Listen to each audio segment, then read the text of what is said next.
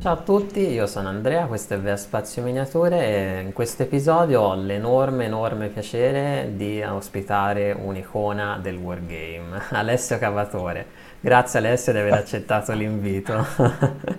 Beh, grazie di avermi invitato. Icona, uh. Eh, è un, un vero, un vero piacere, sinceramente. Un, un italiano, però un, gran- un grande nome internazionale dietro moltissimi eh, wargame famosi. Ecco. Fai arrossire. Quindi, senti, ehm, che ne dici se mh, iniziamo proprio dagli albori? Come, come- come pa- come nasce la tua passione? Come sono i tuoi primi anni e come, come ti sei avvicinato alla Game Workshop? Eh, raccontaci un po'. Sì, eh, la passione per il soldatino è iniziata molto prima della passione per il wargame, Certo. nel senso che ero un ragazzino di 10-12 anni e ho scoperto i soldatini della, della, della ESCI, della Airfix, scala H0, quelli piccoli piccoli, 15 mm, e, ehm, e ho scoperto, un mio nonno mi ha regalato un libro che, ah, sì, dovrei averne una copia qui, un istante Sì. vado a prenderlo.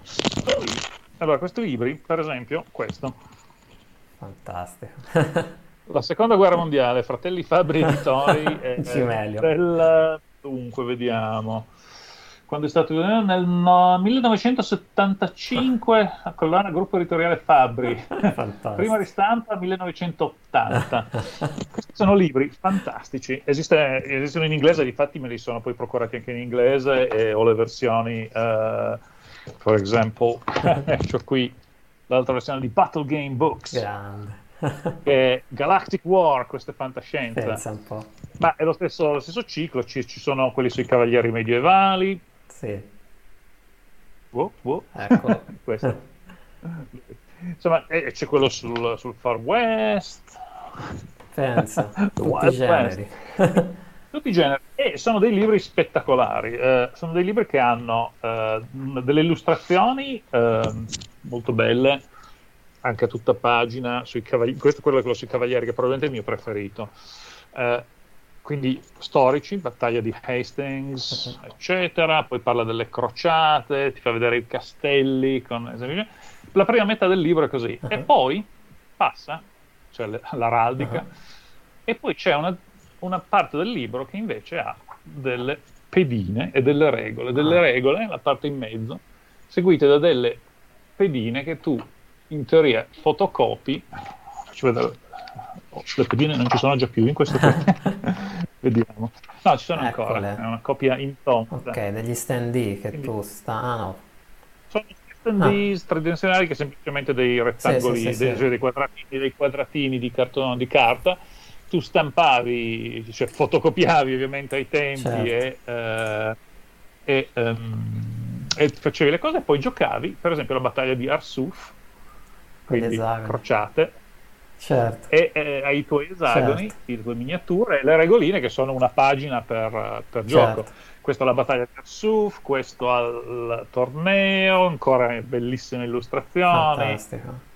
Giustamente, Fantastico. quale modo migliore per appassionarsi della storia se non eh, giocando? Eh, La storia dei, dei wargame. Esatto. Cioè, guarda, questo, guarda questo della sedia, fantastico. è una cosa spettacolare. Bellissimo. Comunque, questi libri mi hanno fatto imparare ad amare i giochi, i, i wargame, eh, i giochi in, in scatola, i giochi di strategia se vuoi.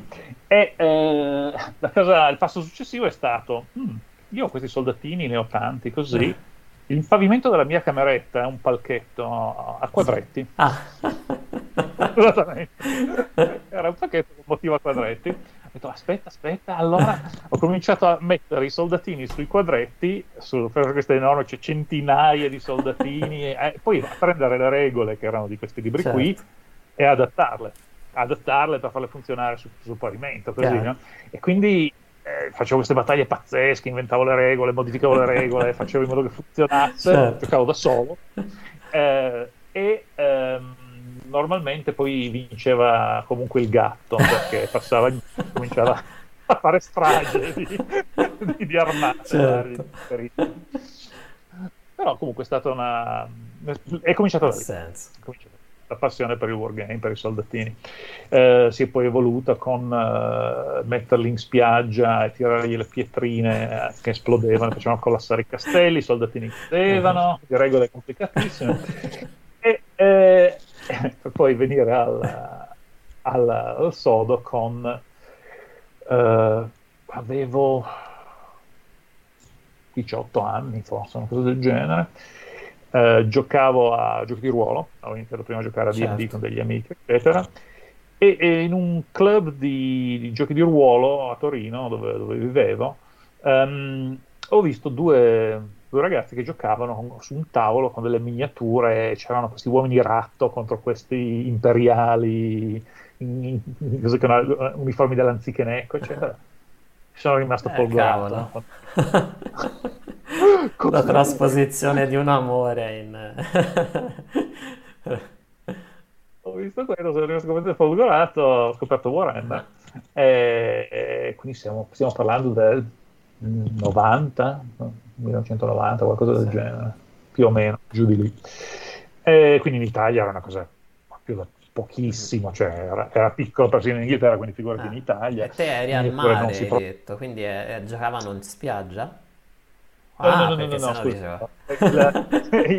al mare giocavo con i soldatini e tiravo le pietruzze. Okay. No, no, questo, questo episodio del, della scoperta di Warhammer è in un club di, giochi a Torino. Di giochi di ruolo. Giochi ruolo.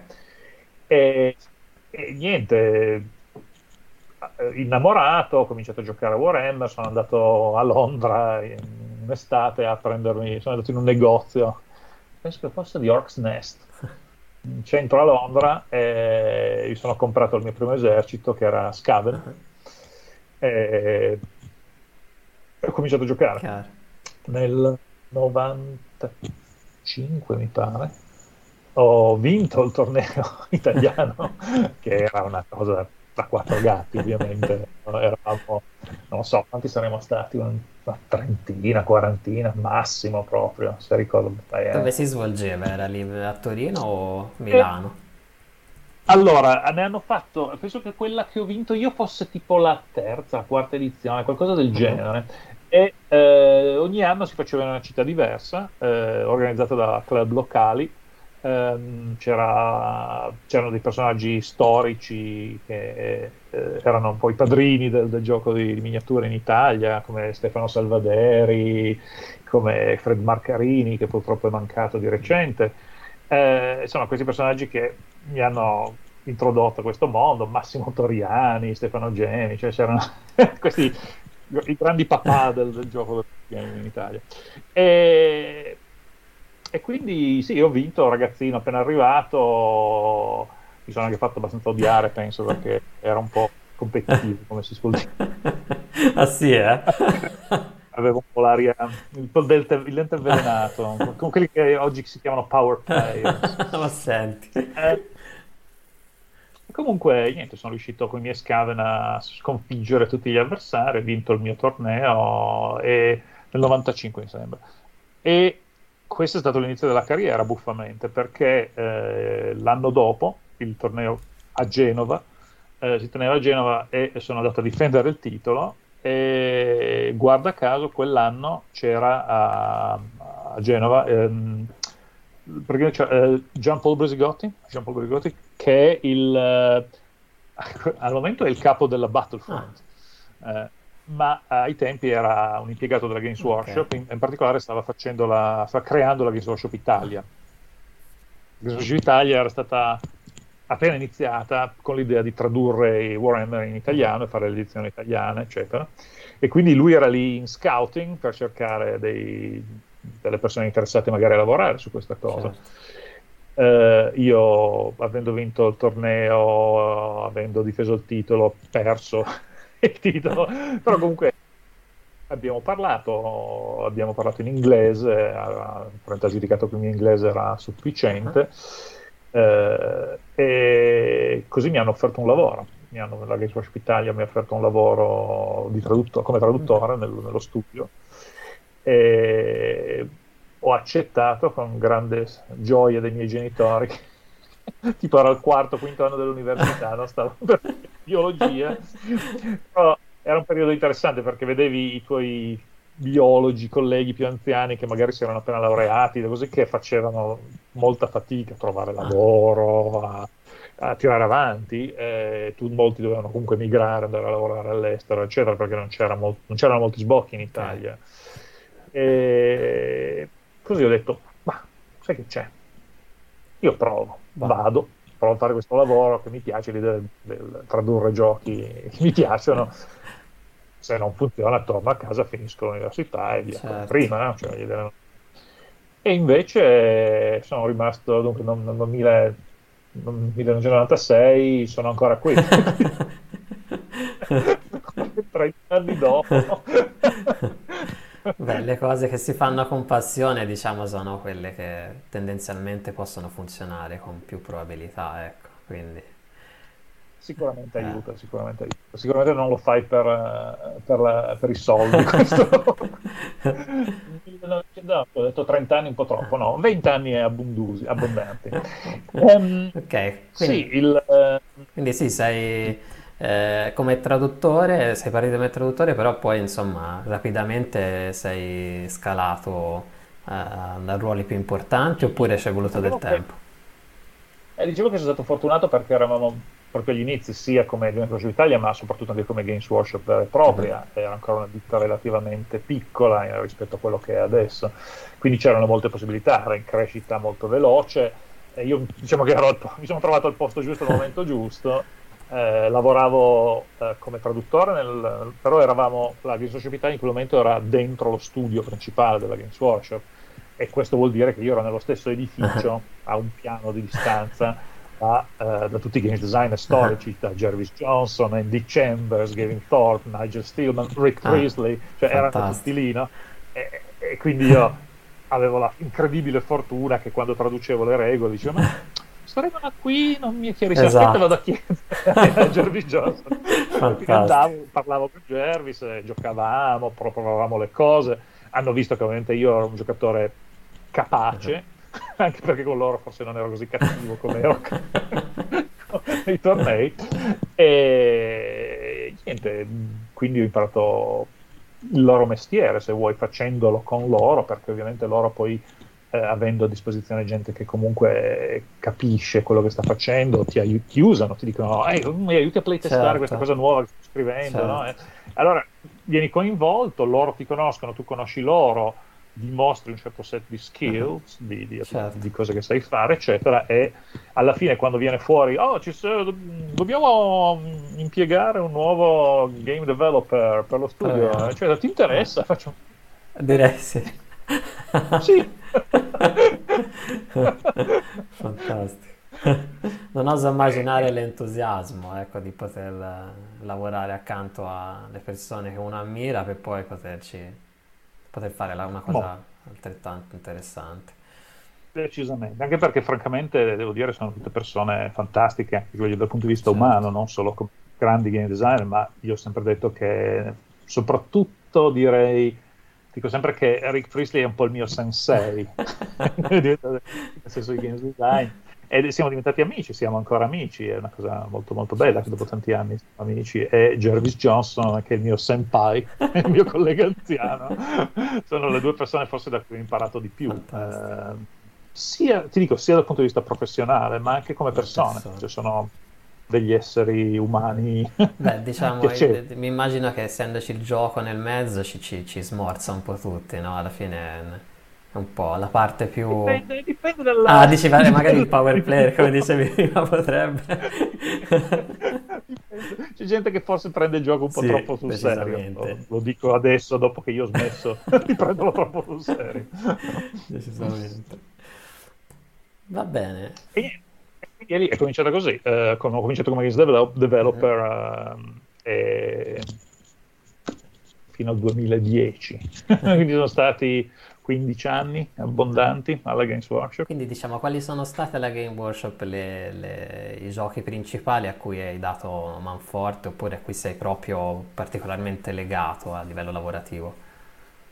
Allora, ho iniziato a lavorare come, come assistente games developer su Warhammer il primo libro è stato i conti vampiro, la prima volta che hanno separato i conti sì. vampiro dai, dai, dai, mo, dai, da quelli di Cameron, dagli UG. Sì. Um, e uh, quindi poi ho lavorato su Warhammer, mi è stato dato il mio primo libro come lead writer, che è stato L'Impero.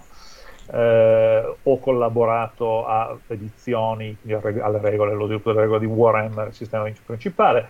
Poi mentre ero lì, appunto anche per questa bella relazione con Rick, invece l'ho aiutato anche a fare altre cose tipo um, War Master. Ho aiutato a fare War Master, ho aiutato uh, Tuomas a fare Mordheim, quindi ho collaborato con uh, degli autori come autore secondario, addizionale, aggiuntivo. Scusa, in italiano mi, mi sono, sono 24 certo, anni. Certo. Um, e niente, quindi Warhammer, parecchi libri, fino a quando poi, diciamo, il culmine è stato quando invece di fare solo delle ar- solo, degli armi, che già di certo. eh, dopo un certo numero di Armelist finalmente è arrivato poi il, una edizione di Warhammer, francamente non ricordo quale. 5, eh, mi... 6. Ho letto la quinta 5, sotto portfolio. Eh, può darsi. Dove mi hanno detto vuoi essere il lead writer Fantastico. e quindi eh, ho partecipato al, a fare la prima edizione, cioè ho partecipato, ero in, in, tipo in, uh, al comando della, della, della quinta edizione. Eh, e poi eh, la cosa bella è stata che dopo aver fatto questo, quindi su voi sono arrivato in cima al discorso Warhammer e invece hanno cominciato a dire vabbè hai fatto un bel lavoro con Warhammer, ci è piaciuto, ti piacerebbe fare 40.000? Cioè, non dico di no. e quindi abbiamo, ho lavorato su Codexes, ho lavorato poi sull'edizione anche di, di Warhammer 40.000. Qua? Non mi ricordo più, sono passati troppi eh, anni. Certo, che numero certo. era? Dovrei andare, dovrei andare, a prendere il rulebook e ricordarmi. e, ehm, e comunque il, e questi sono ovviamente avendo fatto i due giochi principali, avere il, il, i, entrambi i rulebooks, entrambi i regolamenti sì. principali con by Alessio eh. era la cosa wow. un onore beh cavolo secondo, sicuramente oh, i più diffusi quantomeno in Italia più conosciuti sì, eh. sì dal punto di vista del wargame sì. sei, al, sei al top esatto. del, del, tuo lavoro ecco ma eh, e poi poi è venuto fuori il discorso Signore degli Anelli, ah. è venuto fuori il discorso Signore degli Anelli, la Games Workshop ha preso la licenza per fare il, film, per fare il gioco sul sì. film e quello è stato, tu mi chiedevi qual è forse il gioco a cui sono più affezionato dal punto di vista personale e professionale, quello è stato un momento magico nella mia vita. quello è stato un momento magico perché io sono sempre stato un tolkieniano, nel senso eh, io non sono religioso.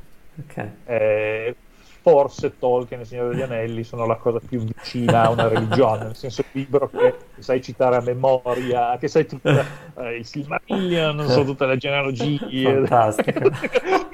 E, e ho le mappe ancora adesso, sono, qui me ne sono portate dall'Italia dove le avevo in camera mia, ho ancora le mappe del Signore degli Anelli originali inquadrate. Sotto, e quindi avevano vinto giorno. la lotteria, avevano in casa la persona giusta al momento giusto.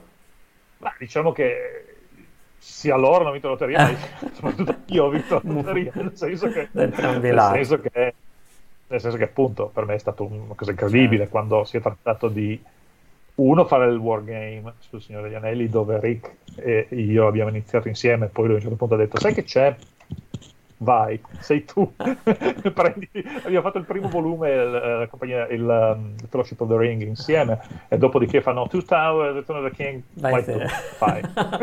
Pensaci te. Fantastico. E, e, niente, quello è stato il momento, forse direi appunto, il, il culmine della mia esperienza in Games Workshop, perché uno lavoravo sul Signore degli Anelli, che per me è una passione che va oltre al, al professionale, e eh, addirittura ho avuto la fortuna di essere invitato sul set, di conoscere gli attori, Peter Jackson, di essere eh, nel film stesso. Non so, se, non so se sei una delle poche persone al mondo a cui non ho ancora raccontato questa storia, ma so, sono finito a fare il Cavaliere di Rohan in, un, in, un, in una scena. non, lo so. Ah, non lo sapevi? No, non lo sapevo. sì, Sentite. Sì, eravamo lì a fare a chiedere a Peter Jackson delle informazioni sul, sul gioco per fare il gioco così e, e mentre eravamo lì lui fa ma non è per caso volete ferma, fermarvi ancora due settimane che stiamo facendo delle scene in più per il ritorno del re che doveva ancora uscire, eh, vi metto dentro come comparsa, Favoloso. no? Eravamo fratelli Perry, Perry Twins, che sono grandi, i miei grandi amici adesso, forse i miei amici inglesi con cui sono più legato da, da quando, da quando sono... E, e Brian Nels, eravamo... sì. possiamo fermarci due settimane in Nuova Zelanda, però se ci metti come comparse torniamo in Inghilterra e tra due settimane torniamo oh. a fare le comparse e lui ci fa no non ci credo che siamo gli, letteralmente agli antipodi letteralmente Davvero? agli antipodi dell'Inghilterra Davvero? non venite di nuovo qui per fare le comparse certo eh, assolutamente eh? Ti fai due giorni di aereo torni in Inghilterra, lavori per due settimane, due altri due giorni di aereo fare la comparsa. Eh, ma ci sta tutto. Ovviamente. E difatti, sì, sono nel Trono del Re nella versione Director's Cut, perché la, la scena nostra non c'è nella versione te, te, del cinema. Eh, oh, sì, eh, è stata una cosa, un'esperienza mistica, come puoi ah, immaginare, cioè certo. essere essere investito come cavaliere di Rohan, girare per il set, fantastico. Così fai, ah! poi vai a mangiare, sei seduto al tavolo, di fianco a te si siede Aragorn, Dai. costume da, costume da reno, tutti si vedono a mangiare, no? poi ti alzi, vai a fare il caffè e lui ti arriva di fianco e fa, eh, passami il caffè, cioè, fantastico. Senti. E poi Viggo Mortensen è una persona di nuovo fantastica perché se comincia a chiacchierare, ti racconta, certo. ti fa gli autografi, ti racconta le poesie. No, è una, una, persona. Molti, molti, molti, di quegli attori erano poi delle persone molto belle da, parlarci, eccetera. Comunque, sì, quella è l'esperienza, sì, direi, mistica, okay. maggiore. Eh beh, certo. La capisco. E comunque avere la Games Workshop per un, in quel periodo aveva tipo 2000, 2003, giù di lì, 4, aveva i tre sistemi principali, Signore degli Anelli, uh, Warhammer, Warhammer 40.000, i tre regolamenti principali dei tre giochi principali, by Alessio Cavatore. Era una bella cosa. Direi, diciamo. sì. Ecco, ma qual è, mm, qual è nel, nel, nel, processo, quindi nel, nel, tuo lavoro di quel tempo, la cosa che più, che più, ti piaceva fare, che più ti entusiasmava e quella che invece ti, ti, ti, sembrava un po' più noiosa, se c'era una cosa che ti sembrava più noiosa, più, più sforzata? Sicuramente, allora, eh, la cosa che forse mi piace di più fare, qui forse esprimo il valore migliore, è fare adattare la storia, degli elementi della storia in regole, fare delle regole che rispecchiano degli elementi del background okay. in modo molto semplice. Okay. Questa è forse la mia skill migliore come, come designer di, di wargame. Ho una, un desiderio, un desiderio, un'esperienza che si è sviluppata negli anni, è, è diventata sempre più acuta con gli anni, forse perché divento vecchio e non ho tempo cioè il mio cervello non, non riesce a ricordarsi tutte queste regole. Piacciono veramente i regolamenti minimalistici, mm. veramente ridotti al minimo. E, e, forse uno dei motivi principali per cui alla fine abbiamo, ci siamo separati dal 2010, quindi ancora parecchi anni dopo, 5-6 anni dopo, alla fine eh, abbiamo cambiato in direzioni diverse con la Games Workshop, anche perché eh, io insistevo molto, loro direbbero troppo, ovviamente è una questione di gusti, forse, sul quanto avrei semplificato le cose. Ah. Cioè, ehm, sono stati dei, dei casi dove io spingevo per la visione che avevo di una semplicità di regole minima, okay. perché secondo me la cosa fondamentale che ti, ti, illustra bene la cosa è che io mi riferivo alla usavo il termine chess-like uh-huh. scattistico come una cosa positiva uh-huh. nel senso se il mio ideale se vuoi nel, des- nel, design di qualunque gioco ma anche del wargame idealmente è il momento quando tu giochi a scacchi tu non pensi alle regole uh-huh. degli scacchi tu pensi alla strategia certo. le regole non ci sono non è che pensi com'è che si muove l'alfiere? Posso prendere la torre? Perché queste cose non esistono. No? Cioè, tu stai pensando, le regole sono nel background. Quando pedali sulla bicicletta non è che pensi com'è che devo girare i piedi. Cioè, sono quelle cose che dici, le regole non esatto. esistono. Penso alle regole, penso al Sì, gioco, alla strategia. sì, sì. Quello è l'ideale, il Graal che volevo in teoria cercare di arrivare il più vicino possibile con un wargame. Dico è un Graal perché è una missione, una ricerca, una cerca, una quest possibile, non, perché è un sistema, non è un sistema semplice come gli scacchi Esatto, dove le varie Cioè, ci deve essere purtroppo un un minimo di che sono- complessità nel gioco, altrimenti perde anche magari trazione. ci sono delle, ci sono delle variabili Esatto. enormi no? E quindi non puoi essere così preciso. E il discorso di quante, quello che stavi dicendo tu è interessante perché quante regole ci devono essere? C'è un punto in cui le regole sono troppe, Esatto. troppo poche. Esiste un posto che io avrei, avrei argomentato che non esiste un posto dove le regole sono troppo poche, nel senso che secondo me non è che la quantità di regole detta quanto il gioco è interessante. Vedi, scacchi. Si può dire che sia un gioco interessante, eh, ma vorrei un po' più di regole. No, No, esatto. non c'è bisogno di avere più regole. E quindi secondo me l'equazione non è che un gioco più, più ha regole più è interessante. Eh, e quindi cerco di rimuovere più regole possibile. Forse ho esagerato in questo minimalismo e sicuramente questo ha contribuito a separare.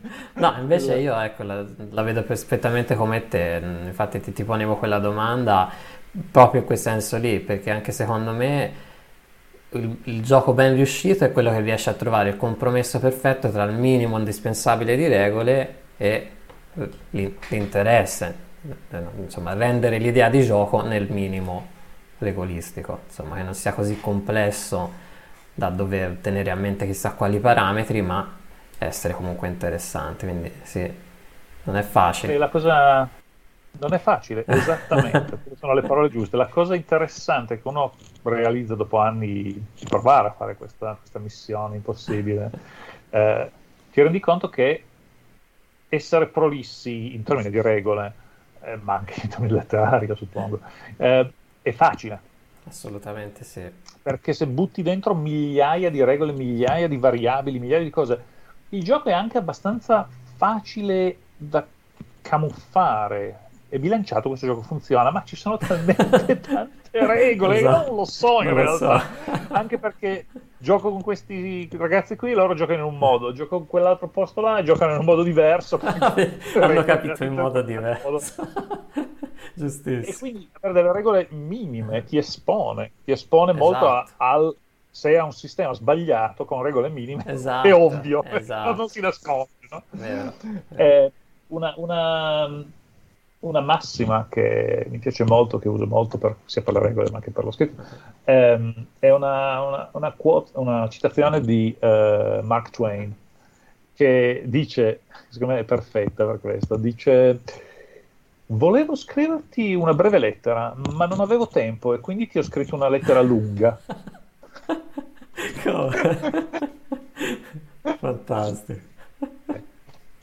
Perfetto. Verissimo, è verissimo. È vero, è vero. È troppo facile buttarsi giù e dire. Nel più ci sta almeno. certo, ho 200 parole, ti devo dire quello che voglio dirti in 200 parole, deve essere significativo e completo.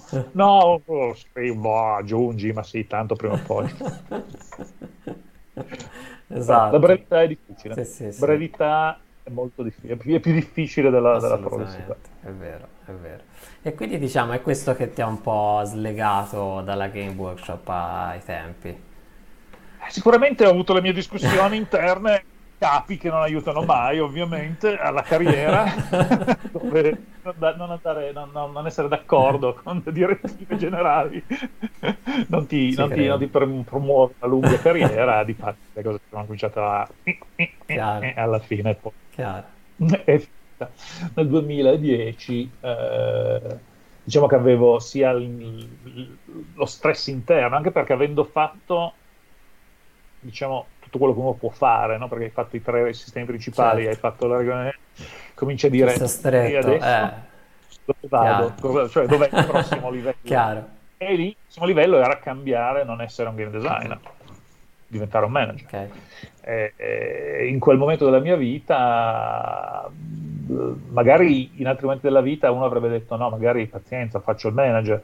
E in quel momento cercavo di restare designer e una delle cose, delle tentazioni ovviamente erano anche le altre ditte che appunto stavano nascendo in quel periodo okay. attorno in questa zona qui a Nottingham, uh-huh. dove ovviamente ex colleghi ti dicevano eh, mi piacerebbe fare dei giochi certo. così se solo avessi un buon design ti guardano e dici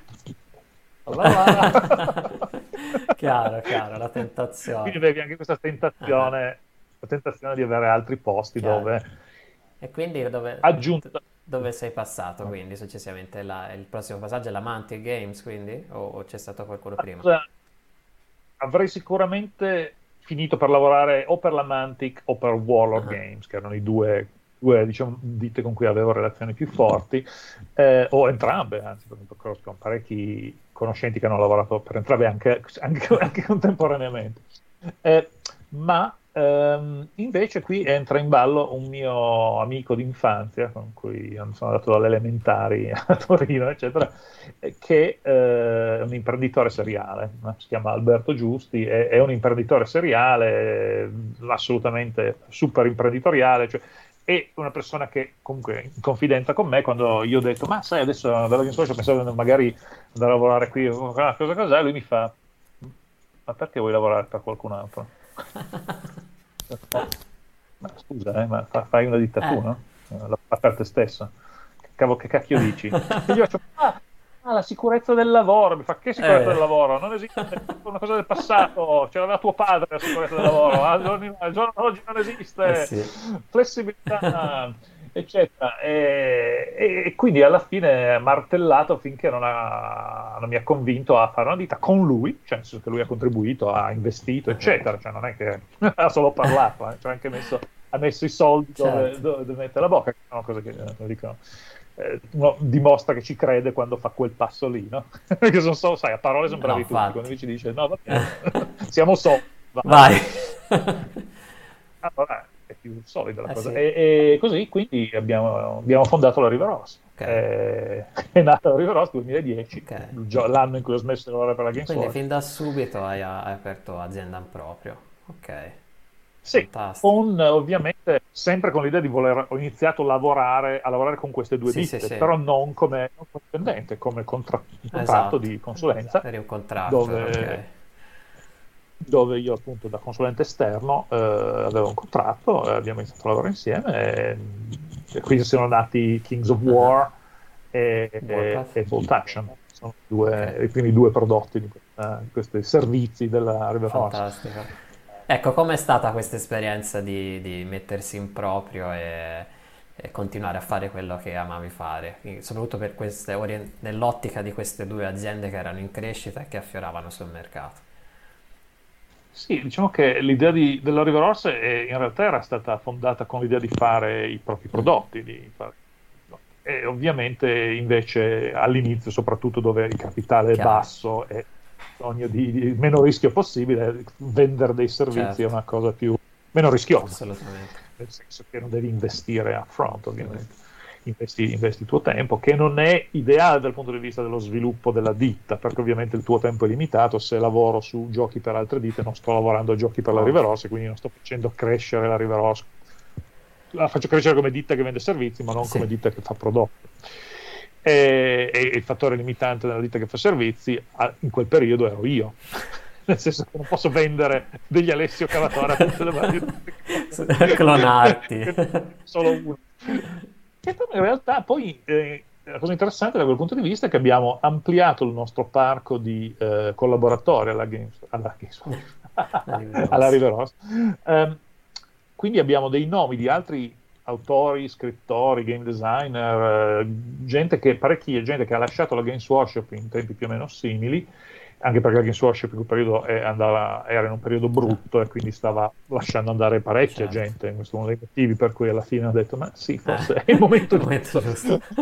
um, Una sorta di aggregatore, diciamo, la River Horse in quel momento. E assolutamente, infatti uh, Rick Priestley ha lavorato per la ah, addirittura cioè Ann Chambers, uh, Gavin Thorpe, uh, ho, ho, ho, semplicemente fatto dei contratti con parecchi okay. ex colleghi che a quel punto erano interessati ovviamente a fare dei, dei contratti di servizio. Mi sbaglio nel dire e, che la Warlords era fondata da Rick Priestley? O, o, o... Uh, Rick è un ah, socio, sì, il, il, il, fondatore principale ah, è okay. un personaggio che si chiama John Stallard. Okay eh, che era un mega venditore della Games Workshop e che adesso poi è il, è il, diciamo, il padrone principale del lavoro, okay. ci sono altri soci, eh, tra cui Rick. e, eh, sicuramente Warlord, eh, Bolt Action sono stati la ditta con cui ho collaborato di più, ma anche Mantic comunque. Ehm, diciamo che Mantic ci ho lavorato insieme per parecchi anni all'inizio della Riva Rossa, adesso meno. Continuiamo a lavorarci con la Mantic, ma non a quel livello. Certo mentre con la Warlord sicuramente facciamo ancora molto. Eh, ho suonato anche con la Mantic, quindi abbiamo fatto parecchi Beh. giochi, ne stiamo eh. facendo due al momento, quindi non è che non ah, lavoriamo okay. quindi, sì, sì, eh, adesso ovviamente la Riverosa è cresciuta, uh-huh. ho un team di game certo. designer, graphic designer, eccetera, interni, eh, cioè impiegati, e Chiaro. insieme a loro i servizi vengono eh, venduti a varie ditte. Eh, tu mi dicevi di recente che, che, hai visto alcuni di questi prodotti in giro, no? Mi sembra... Sì, Tales of Equestria, dici. per esempio. Oh, stiamo facendo uh, anche un gioco uh, per la Draco, Draco Studios, okay. che si chiama Dragon Bond. Uh-huh. Quindi stiamo facendo parecchie consulenze per la Mantic ancora, okay. abbiamo collaborato con loro gioco sull'Umbrella Academy, okay. eh, stiamo lavorando un altro, non so se posso no, non posso okay. parlarne. non ho arrivato di okay. eh, per la Warlord ovviamente sono sempre impiegato con Voltax, okay. quindi continuiamo a fare ser- i servizi, sono una parte di quello che fa la Rossa, okay. ma non è, so- non è, solo più quello che fa la Riva Rossa. Adesso, com- come sai, abbiamo parecchi prodotti. Quindi per curiosità, ad esempio, giochi della Mantic come hai citato King of Wars o per esempio Warpath che portano il tuo nome, sono giochi che, che nascono con te o, o, che comunque erano già avviati e, e tu hai contribuito? Allora, Kings of War eh, era eh, un, uh, un'idea di Ronnie, del, del capo della, della Mantic, che eh, voleva lanciare questo gioco fantasy e eh, quindi lui ha diciamo, creato il, uh, il background sì. delle razze che erano presenti in questo mondo e mi ha dato un brief dicendo voglio un gioco fantasy con questi parametri che funzioni così così così che abbia queste razze perché ovviamente lui voleva fare concorrenza alla certo. Games Workshop e, uh, ha, e quindi io gliel'ho scritto basato su questi parametri su queste cose poi essendo che era agli inizi, sono, ho contribuito anche al, al background, certo. ho contribuito, poi ho scritto le regole. Non divenire, diciamo. Eh, quindi ho influenzato parecchio. Bolt Action, in modo simile, la Warlord aveva ha comprato un set di miniature che si chiamava, eh, un range di miniature che si chiamava Bolt Action, che però non aveva, non aveva un gioco. E quindi allora hanno comprato le, le molds, hanno comprato questa, questo, set, questo range, hanno detto ci piacerebbe fare un gioco basato su queste certo. cose, con questi parametri, di nuovo, così, così. E di nuovo io gli ho scritto le, la regola in questo eh. caso. Ovviamente il background in questo caso no. Ma per esempio la, la meccanica dei, dei dadi azione famosa in Bolt Action è opera tua o la, la meccanica dei dadi azione per esempio è opera tua?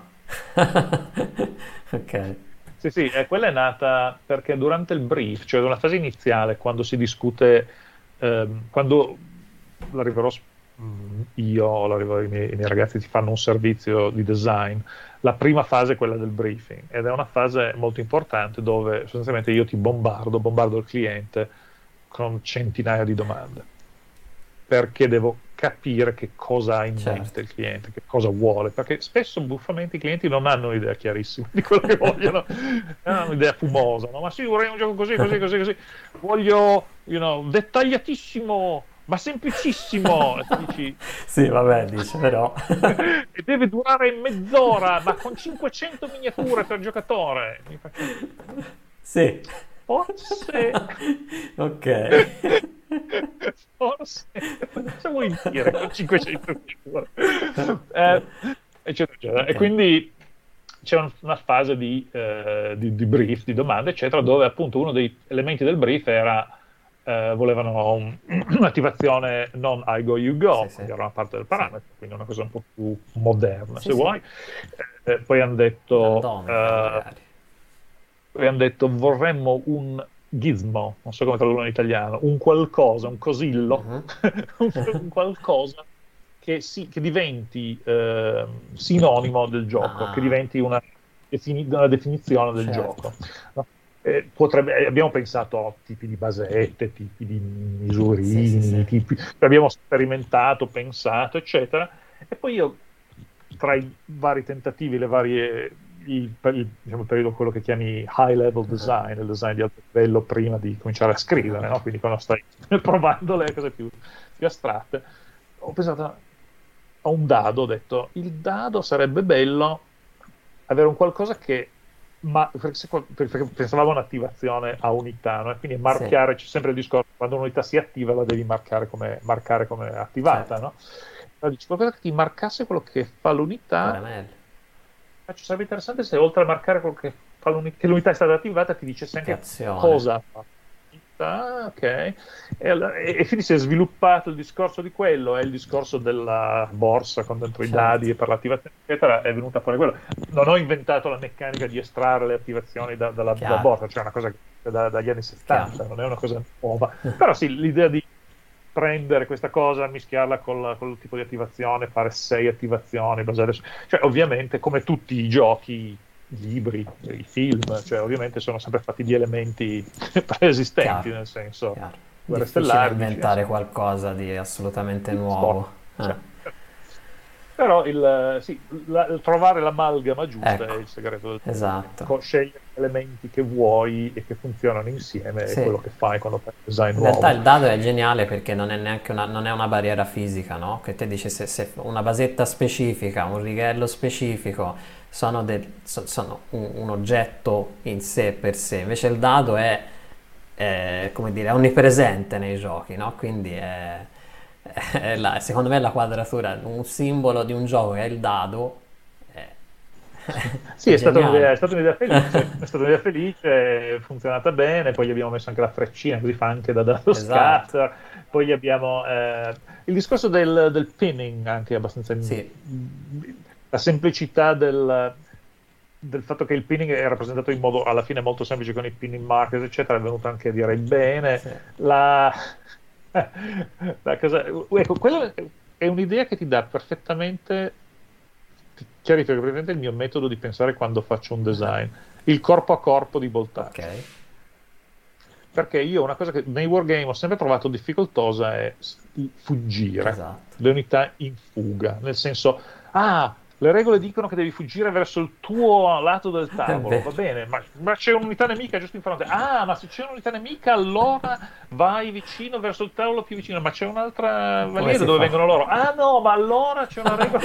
giusto. Invece di continuare a aggiungere, io ho detto, aspetta un attimo, facciamo un gioco dove non si scappa proprio, dove quando un'unità sbaglia il test morale e scappa o si arrende Scompare. o si accuccia, si nasconde. L'effetto è la tolgo esatto. dal tavolo. Perché? Perché sostanzialmente sì, magari stanno scappando, magari poi si, si fermano, magari poi si raccolgono, Chiaro. si raggruppano, e, si riprendono. Però per questi sei turni, per questa ora di tempo reale, così, non ci interessa quello che fanno tra due ore quando si raggruppano, esatto. eccetera. Il discorso è il combattimento ah, ma cosa succede quando un'unità è impegnata in combattimento con un'altra unità e sono lì legate insieme, poi arriva un'altra unità e le carica, eccetera? E, no, non esiste. Quando carica qualcuno, uno dei due muore.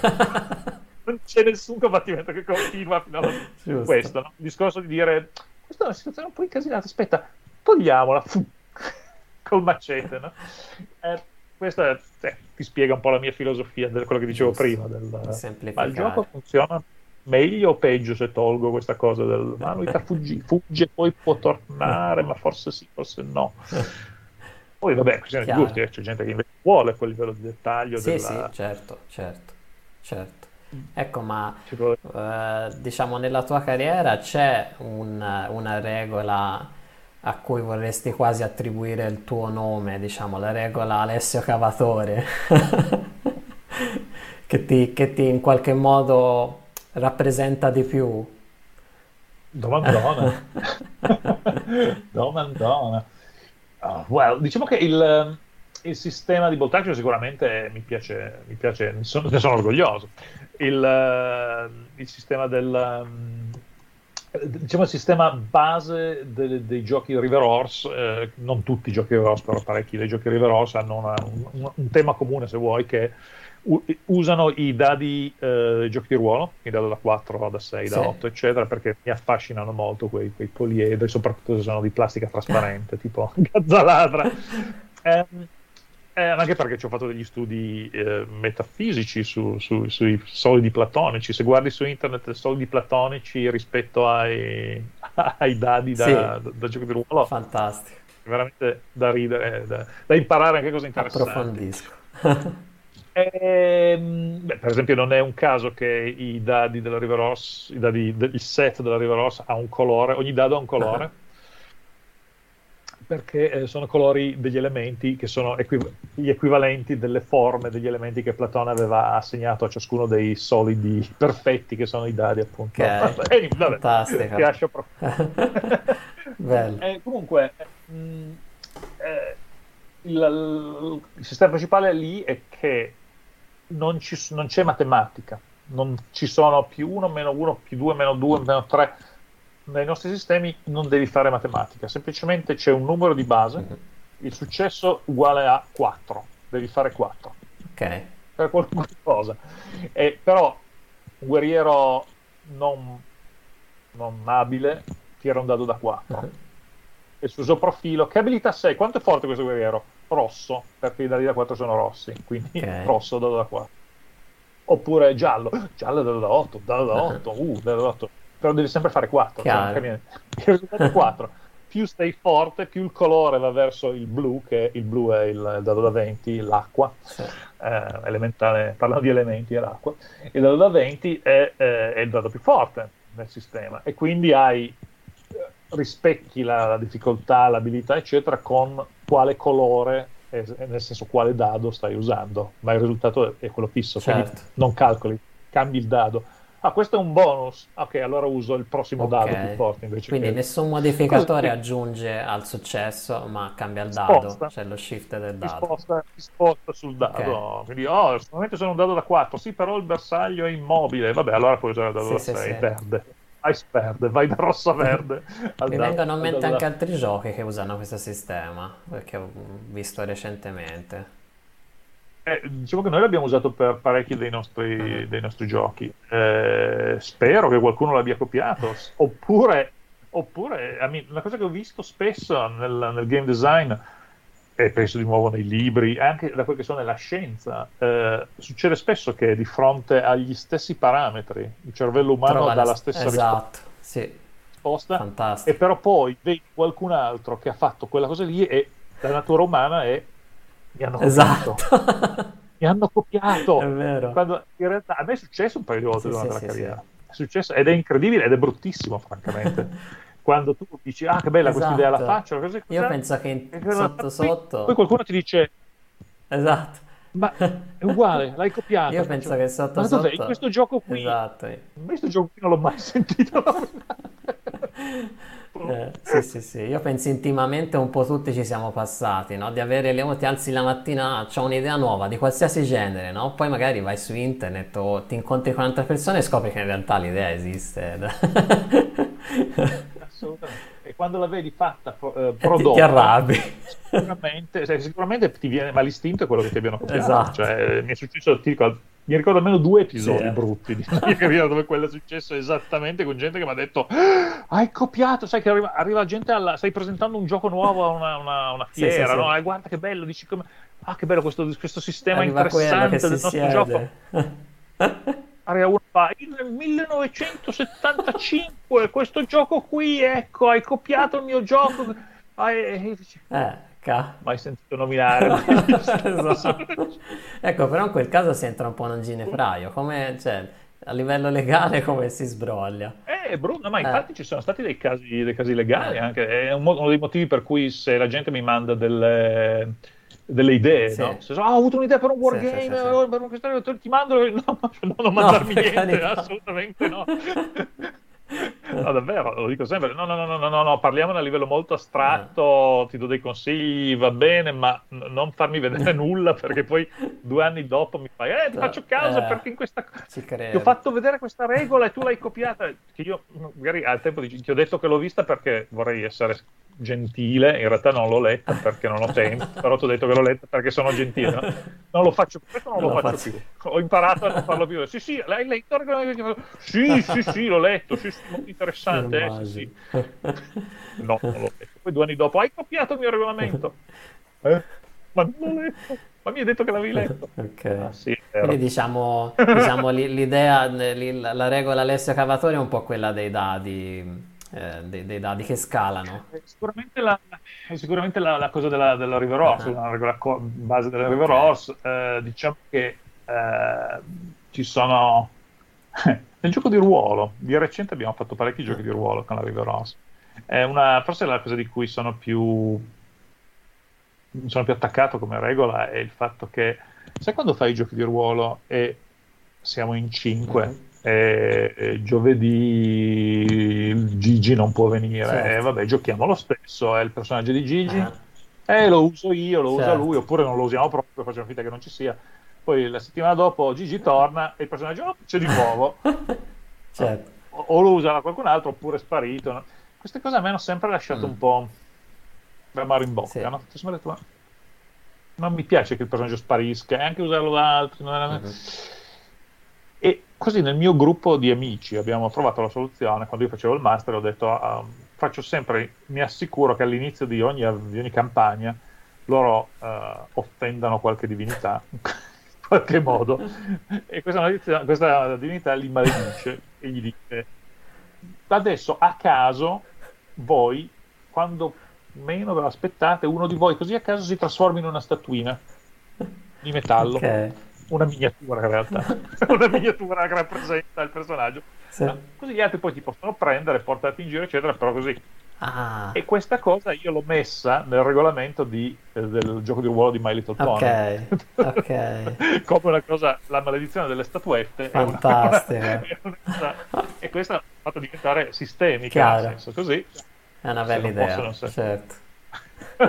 Almeno non distrugge la Giusto, storia. giusto, giusto, bello. Cioè, sei maledetto. Bello, sì, sì, sì, sì, concordo, mi piace.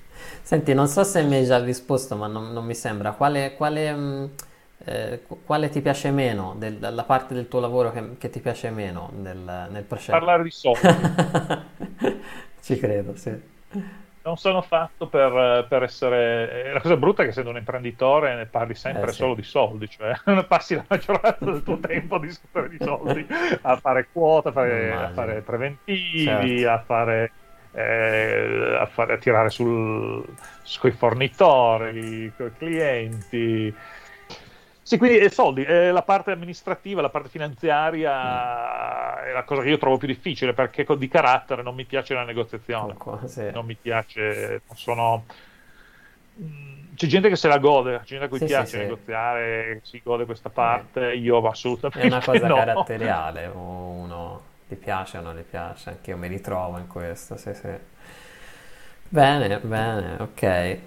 Ehm, se nella creazione di un nuovo gioco, quando, quando sei, eh, diciamo, agli albori e che ancora sei nel brainstorming, eh, o come dicevi prima, parli col cliente e siete a bozzare l'idea, ci sono, eh, c'è, c'è qualcosa in particolare eh, che ti piace di quel processo? C'è qualcosa... È molto Ah. bello, è molto bello, è molto maieutico, nel senso socratico della, della cosa, nel senso che aiuti, ti senti quasi come stai aiutando quest'idea a Partorire. a, a vedere alla luce. Ehm, e, e secondo me anche molto importante, e forse è la cosa più importante Esatto. perché, eh, come ti dico, a volte i clienti non hanno le idee chiare su, perché sai, avere un gioco in mente e eh, un prodotto forse in mente e cercare di farlo diventare una realtà è un processo complicato, difficile, altrimenti lo farebbero Esatto. tutti. e eh, parlare mi è successo spesso della persona che non l'ha mai fatto un processo del genere, però ha, una- ha un'idea che vuole far succedere. Esatto. Durante questo processo gli dai una, soda- una solida iniezione di realtà nel senso che dici allora no, ma ci hai pensato perché scusa, se tu vuoi fare que- tutti questi dettagli sul, su ogni pezzo, ma vuoi che la gente si compri 50 miniature, questo gioco durerebbe 6 ore minimo, non 20 ore.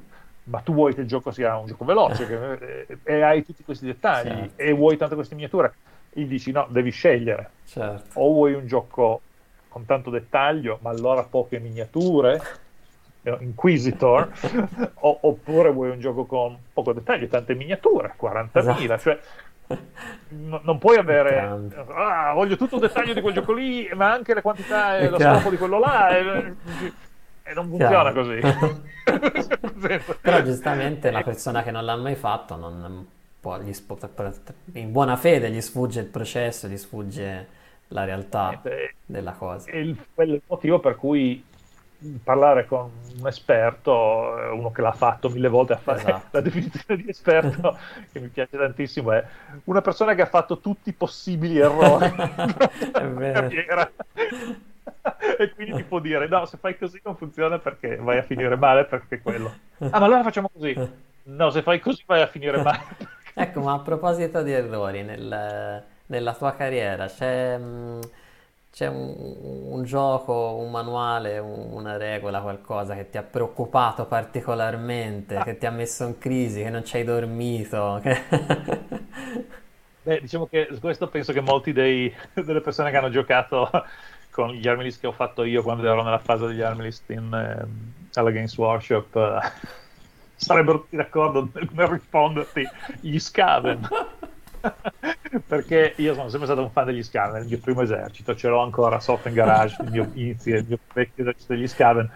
Quando mi sono, quando ho fatto, ho avuto l'onore, il piacere di fare il libro, di scrivere il libro degli Scaven, sì. mi sono un tantino imbizzarrito. e devo dire che tutto sommato non mi dispiace il lavoro che ho fatto, però ci sono un paio di regole in, quella, in quell'army list che erano decisamente troppo forti, decisamente troppo forti. Cioè ripensandoci, guarda, dire, ma perché la Gatling ha forza 5? Doveva avere forza 4, ma perché Warplane l'incantesimo ha forza 5? Doveva avere forza 4, dici, esatto. proprio ci stava. Che dici, eh, riconosco che lì dici, no, era proprio sbagliato, cosa cacchio stavamo pensando a fare una cosa del genere, no? Che poi, vabbè, mi prendo tutta la colpa io, però in realtà è stato playtestato certo, dallo studio, certo. non è che... Però, ovviamente lì sei il lead designer, Chiaro. quindi colpa tua.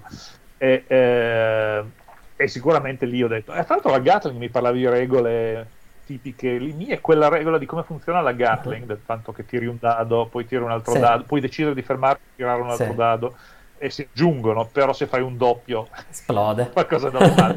quella regola stata io che io sappia non esisteva prima. Jervis mi ricordo che mi era molto complimentoso ah. su quella regola. Ha detto: È un è geniale. quella regola. Bravo, no, è forte, è forte come idea. Dell'Orackling. Uh-huh. Eh, però purtroppo è stato rovinato dal fatto che avesse forza 5. Se faccio forza 4 andava bene, andava bene così, non c'era bisogno. Sì. Quindi sì, si stavano un po' sgravati, come sì, si dice bravo. in termini. Stavo per dire. Eh, sono forse la cosa di cui mi sento più in colpa ancora dopo questi anni.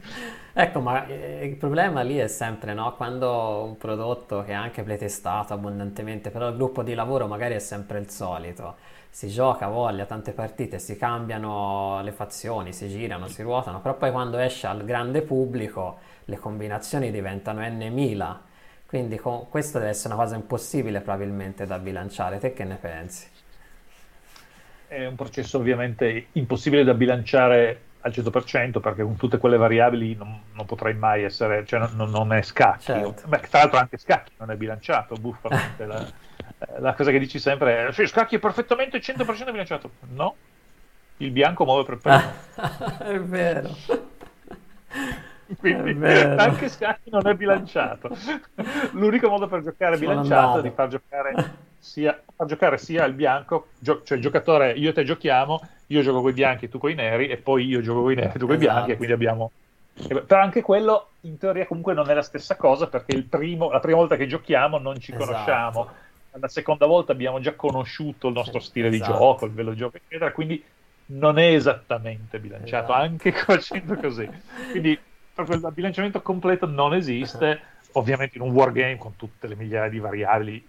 Cioè, cosa, una delle cose più interessanti che forse di nuovo ho molta esperienza nel fare è, sono i punti. Mm-hmm. I, quando fai un, i punti, i victory point, ma anche il valore dei, dei pezzi, no? che dici quanti, punti sono questi? Quando... Poi decidere una cosa del genere, puoi fare delle formule basate sui fattori numerici del, del pezzo, sì. no? quindi il movimento, la forza, quel che è, insomma, l'armatura, uh-huh. eccetera però poi ci sono molto spesso dei fattori non numerici ma aleatori come non lo so questo fa paura questo è immune alla psicologia ah, ecco. questo c'è il veleno Se eccetera ci... e ricominci a dire ci infili le abilità è finita è chiaro e ti devi andare ti devi fare delle regole scrivertele ah. farti i tuoi parametri e poi aggiustare col playtesting però di nuovo è un processo che non potrai mai dire se io metto 10 modelli con questa regola contro 20 modelli con quella regola che hanno lo stesso valore in punti, sono sempre uguali in qualunque circostanza. Assolutamente. dipende dal terreno, Chiaro. dipende da, da, dal resto dell'esercito, dipende dal tipo di esercito, dalle regole. Ovviamente il bilanciamento in quel senso non esiste. Diciamo che da esperienza secondo me hai fatto un buon lavoro quando la gente discute di che cosa sia la cosa migliore, la cosa più sgravata, eccetera, eccetera finché c'è una discussione e la gente più o meno non è d'accordo, hai fatto un buon lavoro. Se sono tutti d'accordo, che sgrava, è sgrava. lo, lo anche, allora dici no, vabbè, c'è un problema. Esatto. non c'è nessuno che dice no, quella non è la regola, quello è il quella è la cosa da fare. Allora, allora, è un problema. Allora ricominci a dire. Ecco, ma cosa sì, c'è eh, dietro spesso le grandi aziende che, per non fare nomi, che non vogliono cambiare l'army, l'army list, che, non, che si ostinano nonostante sanno che è sbagliato a dire no, io lo, lo tengo così, è playtestato, funziona. Lo... Ma perché sbagliato è soggettivo, nel senso eh. che se tu da una parte potresti esagerare a non cambiare mai niente anche se hai un problema serissimo. Sei, per esempio, mi ricordo lo Steam Tank, c'è stato un, peri- un, periodo in cui era troppo sgravato, eccetera, così che rovinava i tornei, eccetera. Eh, una cosa è dire, non reagisco anche in quel caso lì dove ovviamente tutta la comunità mi dice quel pezzo lì è sbagliato, allora non, continuo a fare niente, è un estremo, è un'esagerazione. Dall'altra parte c'è invece ascolto in continuazione la comunità, eh, mi danno 10.000, mi dicono 10.000 cose diverse che sono sbagliate e io cambio tutto ogni 10 minuti, cambio le regole, pubblico dell'errata, così a, a, quel punto hai il problema invece opposto dove la gente non capisce più che, quale cacchio sono le regole in quel momento. ma questo quanto vale? 10 punti? Ah no, ma c'è un'errata che dice 7 punti. Ah, ma questa errata qui che è uscita l'altro ieri dice che è 7,5. No, ma aspetta, ma ha, quella, quella regola lì non ce l'ha più perché è uscita quest'altra ma io non so, po- non so poi è assolutamente interessante questo argomento perché ho sentito mh, mm, parlarne un altro autore che diceva devi stare anche attento a quale voce ascolti della comunità perché i, i giocatori più esperti non saranno mai come giocatori meno esperti. Se ascolti quelli più esperti ti limiti in una direzione, quelli meno esperti ti limiti in un'altra direzione. Quindi trovare l'equilibrio penso quella... sia, boh, non so come ci riesci, ma... quella, decisione, quella decisione è, è soggettiva, dipende dalle, dalle, dalla, filos- dalla policy, dalla politica della ditta certe ditte sono più... Eh, per esempio io vedo la differenza tra la Mantic e la Warlord. La Warlord è più, eh, se vuoi, all'antica, nel senso che è più designer-led, nel senso che il designer del gioco ha più autorità nel decidere appunto dove tirare quella riga, di dove esatto. si ascolta la community. No, la Mantic è più community led, ma giustamente perché ovviamente la Mantic si basa molto su crowdfunding certo. e quindi deve, essere, deve avere la crowd eh, viene, quindi ascolta di più la, la community de, della Warlord. Non che la Warlord non certo, ascolti, per carità, certo. io, cioè io, passo parecchio tempo a rispondere alle, alle, domande e risposte, eccetera, eccetera. Però appunto sono livelli diversi, dipende dalla politica aziendale, dal carattere del, dei padroni, dei chiaro, manager, chiaro. degli autori. Non, non, esiste una risposta esatta, giusta o sbagliata. Vero, è vero, è vero, assolutamente. Ma allora senti, in, um, nella tua carriera abbiamo parlato ai spazi tra varissimi generi, da, anche prima hai fatto vedere i, l'origine tua dei, dei, libri che parti da, da, dal medioevo, il western fino al fantascienza. Qual è il genere che, a cui sei più, mi pare hai già detto Cavalieri, però te lo richiedo, qual è il genere a cui sei più affezionato? Di quei libri lì era sicuramente eh, quello dei Cavalieri. In generale invece? Ma sai, è un percorso che secondo me fanno molti nel wargame. Uh, cominci da più ragazzino, da giovane, sei più nel fantasy e nella fantascienza. Quindi un tempo ti avrei risposto 40.000 fantasy, eccetera. Poi diventi vecchio. e incredibilmente nella maggioranza dei casi la storia comincia a diventare sempre più interessante. E quindi dici oh però, però per Bacco il napoleonico quando scopri il napoleonico e cominci con le uniformi uh, ti metti lì. Poi la seconda guerra mondiale con i vari film cioè ti guardi Saving Private Ryan ti guardi uh, The Pacific uh, Band of Brothers cioè, cioè secondo me nel, nella tarda età per quantomeno sia io che comunque vedo anche molti altri, si tende ad andare verso lo storico. Di recente gioco molto a Bolt Action. Bene. Eh, nel senso che mi diverto a giocare a Bolt Action, Io giocavo prima, prima del lockdown, giocavo a Bolt Action. sì, ma è passato un Adesso po'. Su, su, Tabletop Simulator si può giocare ah. un po'.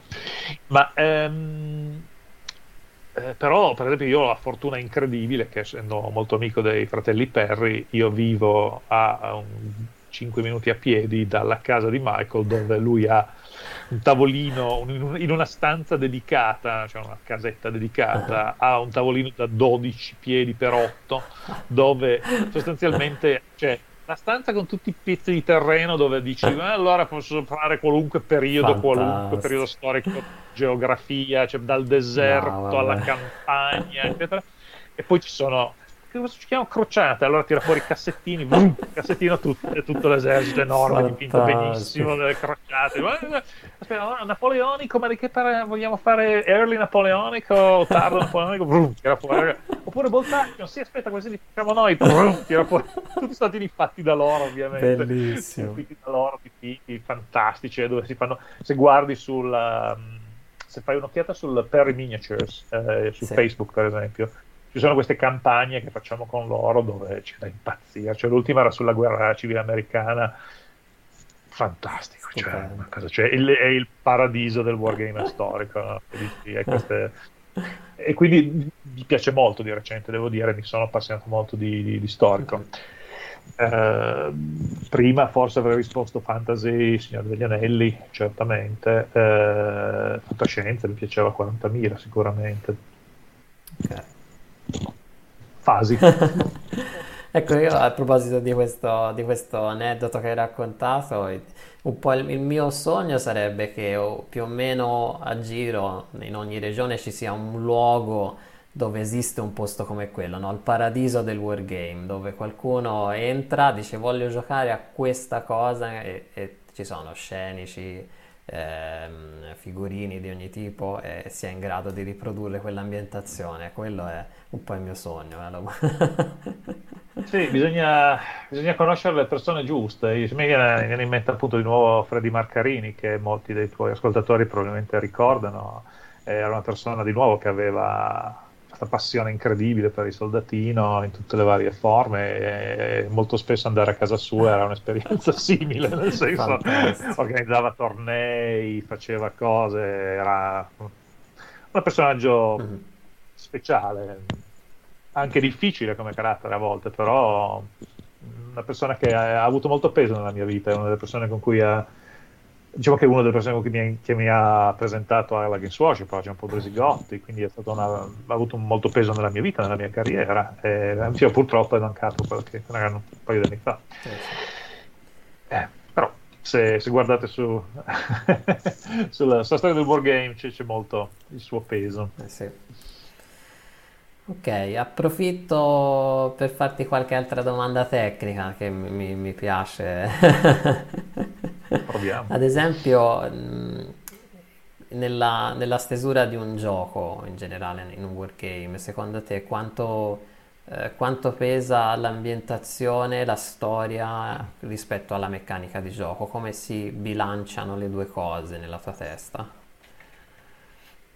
Beh, sai, eh, tornando a quello che dicevo prima, l'ideale sarebbe che la meccanica di gioco scompaia, nel senso che eh, secondo me la cosa per uno che scrive regole di mestiere forse spara in un piede, però secondo me l'ambientazione è più importante, nel senso che ehm, quando hai il, fai il metagioco nella tua testa, quello che vedi quando prepari l'esercito, eccetera, quello che la storia nella tua testa, quella secondo me è la cosa più importante, è, è il discorso del... Eh, perché è quello che ti spinge a cercare altra gente, giocare, eccetera. Se poi il gioco funziona e soprattutto se il gioco scompare, le regole scompaiono e ti permettono la sensazione di giocare in quell'ambientazione, se sei un napoleonico devo avere la sensazione che sì certo che posso formare un quadrato quando arriva la cavalleria, allora muovo l'artiglieria per sparare al quadrato, eccetera. No, non sto pensando, no, ma come funziona? Aspetta, no, ma allora, ma questa regola, certo. eh, libro, eh. Se, se la regola sparisce e ti fa sentire come la tua ambientazione è giusta, cioè che la, tu- la regola è giusta, ti fa sentire che l'ambientazione funziona, è, la, è la, perfezione, quello è, è quello che vuoi, che vuoi avere. Okay. Eh, quindi prima l'ambientazione, poi la regola, però la regola deve servire l'ambientazione, come spesso mi dicono anche, ma potremmo cambiare le regole, potremmo cambiare questa miniatura, a volte succede quando fai lavori tipo Conquest, eccetera, dove la gente dice, ma cioè se vuoi fare delle regole così e così, e poi noi cambiamo anche un po' di faccia, no, no, no, no, no, no, no. no. ambientazione prima, Comanda. le regole sono molto più facili da cambiare all'ambientazione uh-huh. che il contrario. Cioè non ha senso che le regole determinino il, il background, sì. il background deve determinare le regole. Quindi questa è la mia Fantastico, sì, sì. Eh, penso che risponda anche alla mia domanda che abbiamo già estensivamente parlato su eh, il peso della me- cioè non il peso, su quanto difficile si possa spingere un regolamento rispetto al divertimento, no? il divertimento scompare via via che ci si avvicina alla complessità assoluta. eh, ma guarda, il discorso del, del quanto crunch, quanto crunchy devono sì. essere le regole, non so come crunchy si traduce in italiano, di quanto sì. spessore ci sia nelle sì. regole, nel regolamento, eccetera. Eh, io sono molto estremista in questo, troppo forse, alcuni direbbero troppo, nel senso che, non lo so, un esempio classico e dire, non so, bolt action, un, le, le submachine gun, le mitragliette. Dici, vabbè, un MP40 tedesco non è come un Thompson americano, e dici, devono esserci, ma c'è una differenza, chiaramente yeah. questo si ricarica, come, cioè, no, il regolamento, guarda, è la stessa cosa. Submachine gun, due, due, due, tiri a 12 cm. Boh. Cioè, no, ma qui, ma poi ovviamente si, si, si sale al ma, que, ma l'armatura di questo carro sul lato in realtà era, oppure questo cannone da 75 mm, non puoi dargli le stesse caratteristiche di quel cannone da 88 mm, perché, perché bla bla bla. E dici, no, guarda, heavy anti-tank gun, cannone di carro pesante. Perché appunto quello è il discorso, secondo me. Più... Ora, io conosco tantissime persone che sono appassionate, quindi probabilmente sono anche disposte a rendere un gioco complicato, come dicevi te, per, per rappresentare una specifica condizione di gioco, però toglie tanto alla, al divertimento, secondo me, perché più pensi alle regole, meno ti pensi al divertimento, meno pensi alla narrazione, come dici te. Quindi eh, o sei disposto a rinunciare alla parte narrativa del gioco e diventa un esercizio matematico, oppure narrativa o strategica, strategica nel senso sì, che io non voglio sì. dire anche, cioè voglio dire, se ti interessa il gioco più sul narrativo, più sul gioco di ruolo, assolutamente, di nuovo regole semplici aiutano. Se ti interessa la parte strategica, di nuovo, anche in questo caso, secondo me, regole semplici aiutano. Vedi scacchi. scacchi. e, e la cosa interessante, appunto, che è uno dei motivi per cui ho cambiato filosofia rispetto a quello che ai tempi era la Games Workshop, perché proprio come stavamo dicendo, io usavo il termine chess-like scacchistico sì. come positivo. E mi sono accorto dopo un po' che tutti quelli che contavano, quelle persone che contavano lo usavano come negativo. E quindi non è che facesse poi questo, queste regole sono un po' chess-like cioè, belle quindi Beh, no? No. no quindi no. Fanno schifo. Vedo che abbiamo un problema fondamentale. Certo Ehm, quindi secondo te la meccanica un po' forse più datata dell'I Go You Go rispetto alla più moderna alternanza delle attivazioni eh, con tanto di reazione, come, secondo te vale, è ancora molto valida I Go You Go oppure è completamente soppiantata? Guarda, devo dire che di recente tendiamo a, fare, a non usare molto l'Algo Yugo perché eh, l'attivazione alternata è, eh, ha, ha il grosso vantaggio del, dell'interazione tra ah, giocatori, sostanzialmente. del fatto che non hai, queste, non hai, questi cali di attenzione, eccetera, eccetera, dove sei, sei, sei solo diciamo, guardi invece di giocare. Quindi mi piace sicuramente molto però di nuovo come tutte le cose secondo me ogni tanto si può esagerare per esempio nel momento in cui tu cominci a dire reazione all'attivazione io com- cominciano a venirmi i brividi perché Bravo. tu cominci a dire ma la reazione alla reazione e, e, la reazione alla reazione alla reazione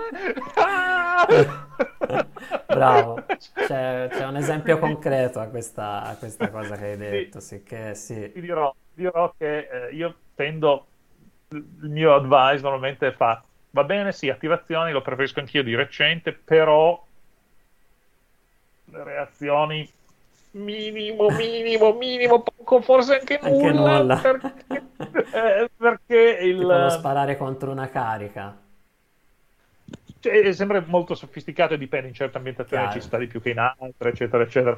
Eh, dipende dalla scala di velocità, dalla scala di distanza, in certi casi ci sta di più che non. Eh. Però, vabbè, sai, il discorso del sono un lanciere polacco e sto caricando questa batteria di cannoni francesi con l'artigliere che carica il cannone a, a mitraglia. Sì, sì se io gli arrivo con la lancia prima che lui faccia fuoco è importante, c'è una grossa differenza.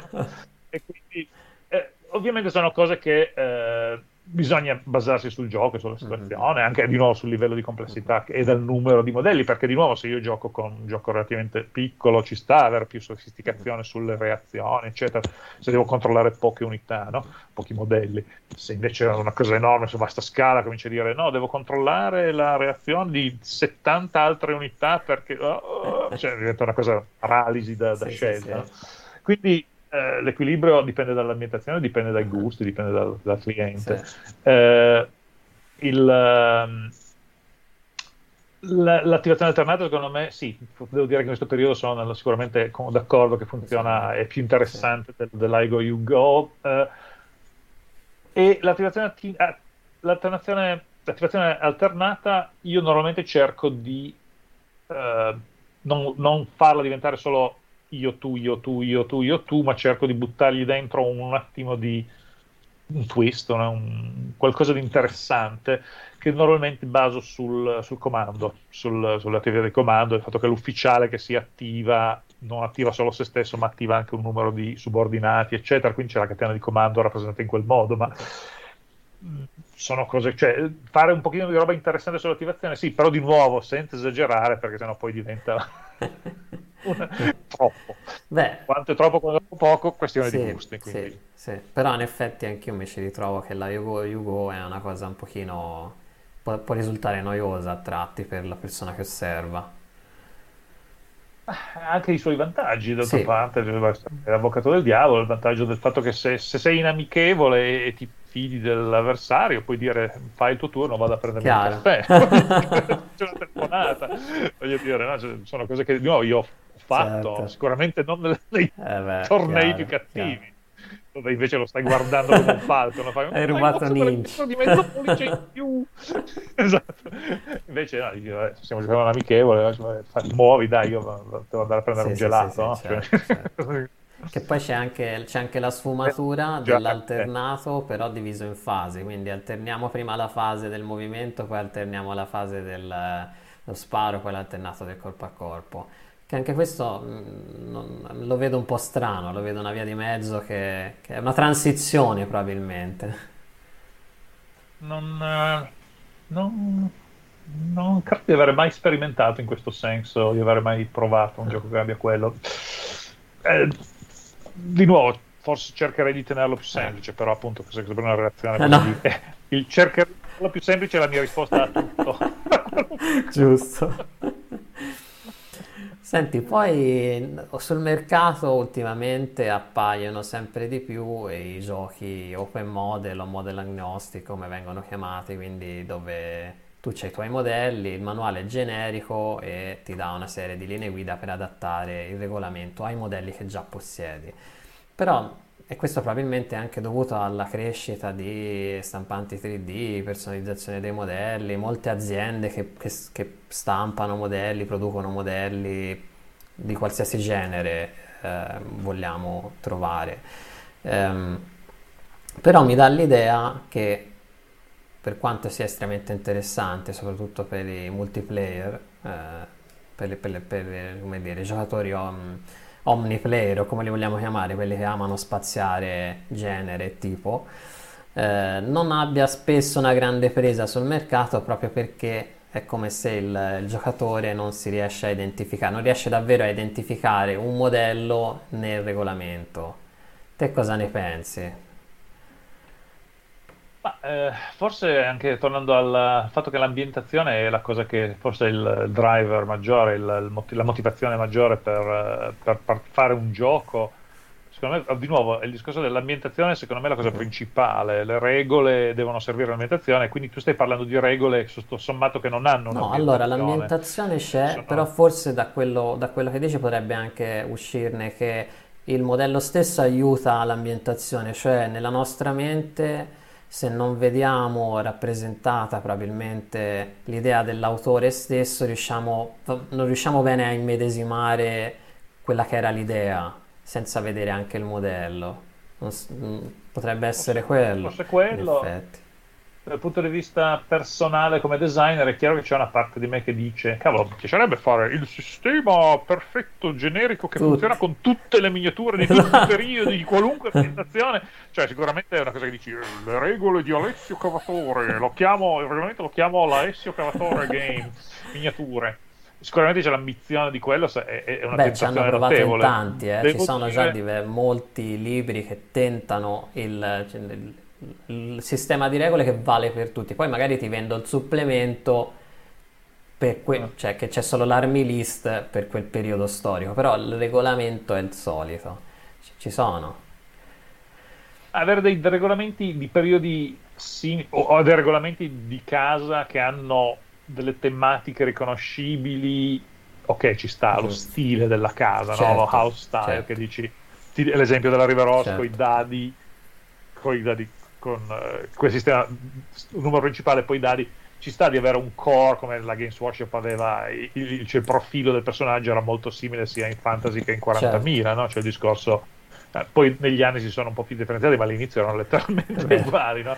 E quindi eh, avere questi, questi leitmotiv, queste cose che dicono ok, riconosco lo stile della è un po' come quando c'è la, non so, senti cantare sì. i Queen, anche sì, se non sì, conoscevi la canzone, riconosci vero, che vero. sono i Queen, la voce inconfondibile di Freddie Mercury.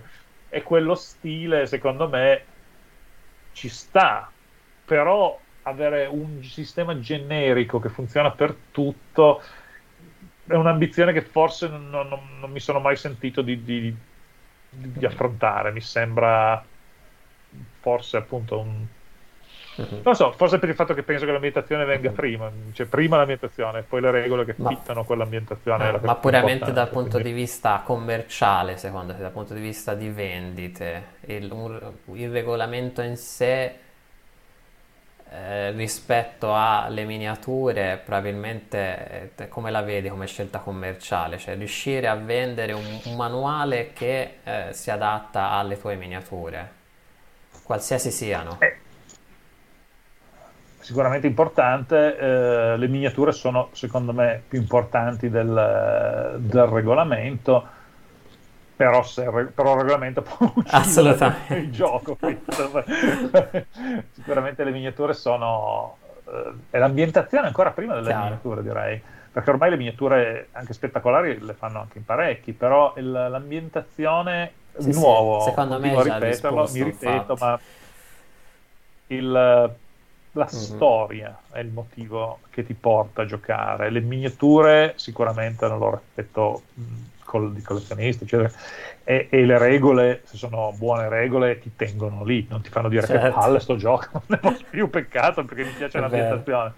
Però dire mi piace l'ambientazione, le regole funzionano e meno ci penso alle regole, meglio è, le miniature sono belle, certo. forse è quello che stai certo. cercando però l'ambientazione okay. prima direi. Senti, invece cosa ne pensi del, del gioco solitario nel, nel, wargame? Che è una cosa che ovviamente siamo costretti in parte da più di un anno a sperimentare, ahimè, contro magari il nostro interesse. Sì, eh, beh, come ti avevo detto, io ho iniziato da solitario in realtà perché ti ricordi sì. i soldatini sul, su, sulla, eh, sul, sul, pavimento, anche questi libri così, eh, non è che li giocavo certo. con qualcun altro. Ho avuto fasi in cui giocavo a giochi board games, Avalon Hill, mi ricordo, Africa Core, quelle cose lì, non trovando nessuno a cui interessassero minimamente giocavo io. Ovviamente ti metti da una parte certo. e ti metti dall'altra dici fare la mossa migliore possibile per questo sì. lato. E poi schizofrenia. Eh, però ehm, sicuramente al giorno d'oggi, dal punto di vista commerciale, eh, in tutti i giochi che facciamo cerchiamo sempre, quella domanda c'è sempre. È giocabile in so, solo play, esiste il solo play perché sappiamo che ovviamente commercialmente è, una, è, una, una, sì. è un plus, è una cosa positiva. Eh, poi ovviamente adesso, adesso il Covid, quasi più, ovviamente. ovviamente. Eh, quindi sì, siamo aware di quello, cerchiamo sicuramente di, di, di, ficcarlo in qualunque modo in tutti i giochi che possiamo, poi ci sono giochi che ovviamente non funzionano, però eh, per quanto è possibile sì, tipo per esempio il nostro gioco di miniatura di Terminator avevamo fatto il sistema, il, il, flusso, il diagramma di flusso sui, sui coi Terminator no? che dicono che il nemico in vista, spara, avvicinati. Sì, sì, sì. Esatto. E quindi sicuramente sì, è, è, è sicuramente un fattore in più.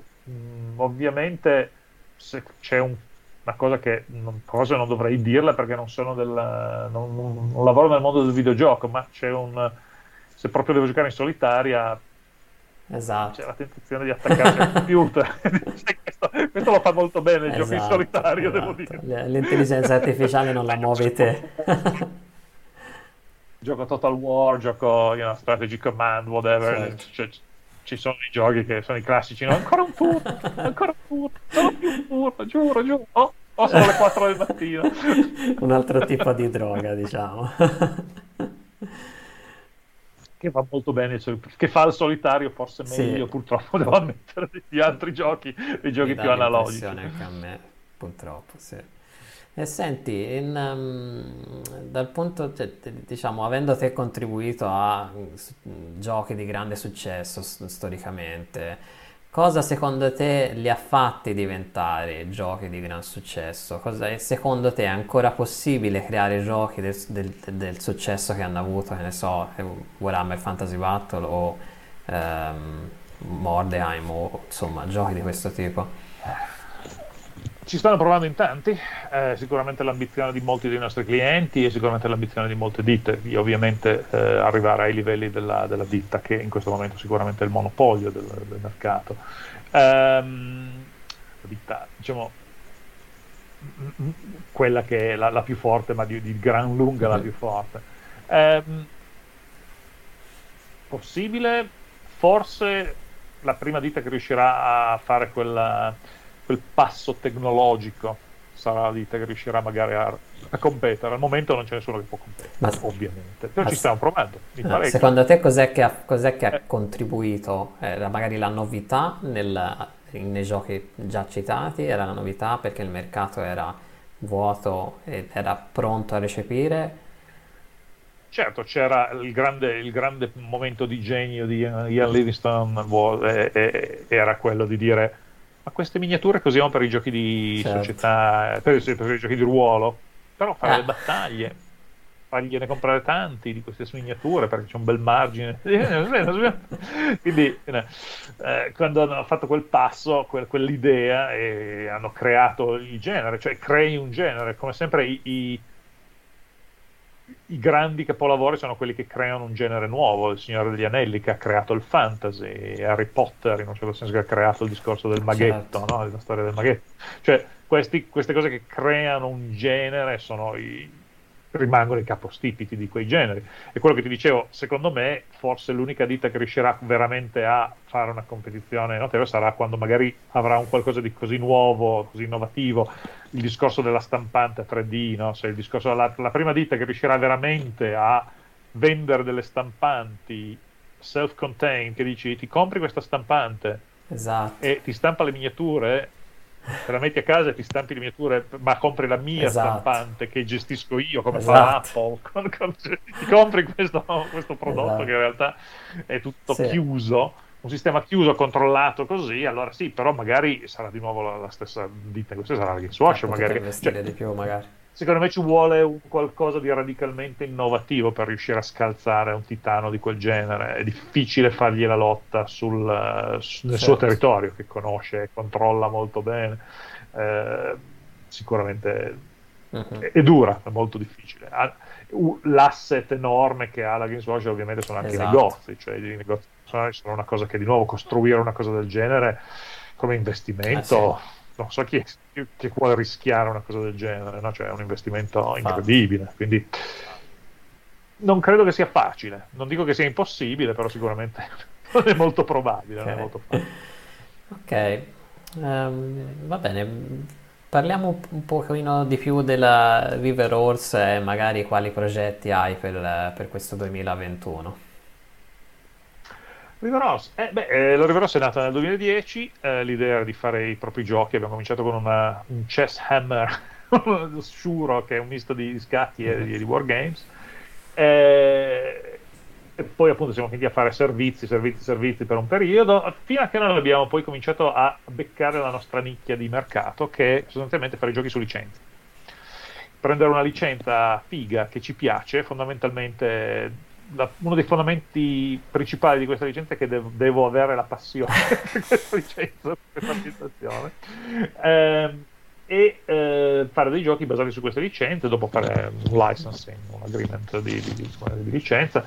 E eh, questo ovviamente permette, se hai, eh, se, come dicevo appunto che l'ambientazione secondo me è la cosa principale, se fai un buon regolamento che rappresenta e fa sentire veramente l'ambientazione a quelli che amano quell'ambientazione, quindi magari a gente che ha una passione per un, per un film o un libro, o dei, o dei fumetti, dei cartoni animati, scegli una cosa di cui tu hai passione, quindi puoi fare, puoi us- partire da questo amore e cercare di trasmetterlo sia nel tuo regolamento, in modo che la gente che condivide quella passione Esatto. lo capisca e lo senta. no? Eh, ti do degli esempi, ovviamente il nostro prodotto di maggior successo è Labyrinth, basato sul film di G. Manson eh, dell'86, quindi dici, ma è una cosa vecchissima, eccetera un film che mi ha formato, è stato importantissimo per me quando ero ragazzino, ho una passione viscerale per questa cosa. Ho scritto un gioco che, interessante dal punto di vista delle regole, è stato massacrato dalla critica, no? È una, è una classica storia, massacrato dalla critica, oh, semplicistico, ma come? Nel, nel 2015-16 come è uscito, questo regolamento è ancora un tiro al dado e vai a sinistra a destra, ma cos'è? Monopoli? Ah, che eh, eh, non è interessante, cioè, so, sicuramente è molto semplice. Continua a vendere da anni, continua a vendere quantità incredibili e, e vedi invece le recensioni non dell'esperto Chiaro. su Game Geek, ma invece vai su Amazon, guardi la recensione del cliente medio, normale e e lì devo dire io sballo perché vedi le recensioni dove ti dicono "Gio- ho fatto vedere il film ai miei ragazzini, ai miei bambini e l'abbiamo guardato assieme, ce lo guardiamo a Natale e poi giochiamo e giocare al gioco è come essere nel film, ci sono tutte le scene, è Esatto. bellissimo, cantiamo, no? E dici, ci divertiamo come E famiglia. e quello dici, è l'obiettivo. Ok. Ok. Infatti, infatti. Che è il motivo che io volevo Certo. trasmettere, il fatto che io il gioco l'ho disegnato con mia figlia, che aveva Certo. sei anni, e l'aveva appena fatto vedere il film. Allora dai, facciamo la carta dove cantiamo Magic Dance, eccetera. Queste cose qui. E quindi quello, poi My Little Pony di nuovo, eh, di nuovo con mia figlia, influenza molto Ecco, la mia scelta. siccome no, mi sono imbattuto in, Ma- in My Little Pony, questo tuo gioco di ruolo che hai con la River Horse, e io non gioco di ruolo molto spesso e non, non mi ero mai imbattuto in un gioco di ruolo mh, in cui si possono coinvolgere ragazzi molto giovani. La mia figlia ha 5 anni, no? E, eh, ecco, mi, mi racconti, è un, è un gioco che lo posso proporre tranquillamente, è facile. Beh, su Netflix, eh, non so se anche in Italia, ma in, in Inghilterra c'è tutta la serie, hanno messo tutte le serie di Little Pony, quella si chiama Friendship is Magic, quella degli anni di adesso, perché c'era già negli anni 80, ma francamente la serie degli anni 80 non mi era mai, non mi era mai entusiasmato. Invece questa serie che hanno fatto di recente, io l'ho vista con mia figlia, di nuovo non l'avrei Ovvio. guardata da solo, ma invece in realtà l'ho guardata e io sono rimasto basito, ho visto il primo episodio, foreste, magie, castelli, manticore, uh-huh. eh, aghi, incantesimi. e poi tutto condito con un, quindi un'ambientazione fantasy condita con dei personaggi che sono dolcissimi, simpaticissimi e con un messaggio di base che secondo me è uh-huh. fortissimo. Il discorso dell'amicizia, cioè la, la serie si chiama L'amicizia è magica, uh-huh. è magia, ed è tutto basato sul risolvere i problemi, i conflitti senza, cioè, con l'amicizia. L'importanza di questo è, è molti dei, super, dei, vil, dei sì. villain, dei cattivi no? delle varie serie, anche i cattivi principali di ogni, ogni, ogni serie al suo molto spesso nella serie successiva sono amici e diventano alleati e diventano eh, succede spesso, non sempre, Fantastico. ma spesso. E, quindi è una filosofia di base molto bella, molto wholesome, non so in italiano. Bella, molto... bella, vabbè. Sì, sì. Eh, me, eh, mi consigli di vedere prima il cartone? Guardati, sì, guarda un po' il cartone. E poi dopo provare il gioco. Cioè, se vi piace, uh-huh. se vi interessa, se a lei interessa, eccetera, così si può guardare i cartoni, poi può provare Beh, la cosa, la cosa più interessante è appunto questo scambio fra cioè l'ambientazione te la racconta un po' il cartone, quindi hai anche, la, anche per il bimbo è più facile immedesimarsi in quello che sta succedendo, no? Questo è, è molto forte come cosa, bello. Sì, è la forza dei, sì. dei giochi su licenza perché vai ad attingere a un'audience grande eh, o piccola o più o meno grande, dipende da, dall'audience, che ha una passione che tu condividi, nel mio caso, che io condivido, e cerco di scrivere delle regole semplici che ti facciano provare la sensazione, il messaggio principale di quell'ambientazione, che, che per me, per My Little Pony, è l'amicizia, per il divertimento, l'amicizia, l'avventura, fantasy, eh, per Labyrinth è di nuovo l'avventura fantasy ma buffa, ridere, cantare, questa, questa cosa del no, no, non prenderlo certo. sul serio. La cosa è tutto, cioè David Bowie vestito in quel modo, con i capelli così, che, che non si prendeva certo. sul serio, no? quindi dici non prenderti sul serio. E, e, poi invece ci sono altre, altre ambientazioni che abbiamo preso molto più cruente, cioè c'è uh-huh. Pacific Rim che di nuovo invece è lotta contro uh-huh. l'estinzione eh, abbiamo ecco, prima mi hai detto che Pacific Rim è un wargame. Me, me, me, ne, me ne dici di più sì. che non, non, ne, non, ne, so nulla. Sì, è, è, un... non so se sì, presente sì, il film. Entrambi, certo. A giganti, sì, sì. e mostroni, eh, sì. kaiju, che eh, vogliono distruggere la, la, Terra, come al solito. E l'umanità che combatte con questi gi- giant robot. E il gioco è un predipinto, sono pezzi grossi, tipo quasi uh-huh. action figures, come 70 mm, 80 mm così, e sono predipinti. Eh, abbiamo fatto un Kickstarter, eh, poi ci siamo, dopo la prima uh, wave del Kickstarter, c'è arrivato il Covid, boom, quindi ci siamo arenati. Adesso stiamo lanciando, ovviamente ci stiamo ripresi dopo il Covid, abbiamo, dopo la, il lockdown grosso, e adesso stiamo facendo la wave 2. Eh, come, come funziona? Qual è la eh, meccanica di gioco brev- brevissimamente? Oh, brevissimamente hai, eh, controlli un numero di modelli da 1 a 2, 3, 4, di più cominci a... Mm. sono troppi. Io francamente per, mi piace molto giocare con uno, magari due a testa, nel senso che possiamo giocare in tre, noi tre con un modello o due a testa contro due di voi o tre di voi. Quindi avere 3, 4, 5 modelli con due o tre giocatori per, per lato, secondo me è la, è la cosa più divertente si può giocare anche uno contro uno per carità. Però eh, forse perché sono vecchio non voglio controllare tutte queste cose perché sono molto dettagliati. Ogni, ogni mech o, o kaiju ha, una, ha, ha sei carte. Le sei carte sono le azioni che puoi fare. Quindi c'è la carta corri o, o, o energizzati che è una carta principale che puoi usare ci sono tipo due o tre carte che hanno tutti. Correre attaccare corpo a corpo, eccetera. E poi ci sono le carte più uniche, tipo, non so, il cannone certo. al plasma, quell'altro c'ha il grido, quell'altro c'ha il tentacolo, la coda, eccetera. Ci sono varie cose, e quello c'è il mortaio, e via dicendo. Cioè, ogni, ogni pezzo ha le sue specialità.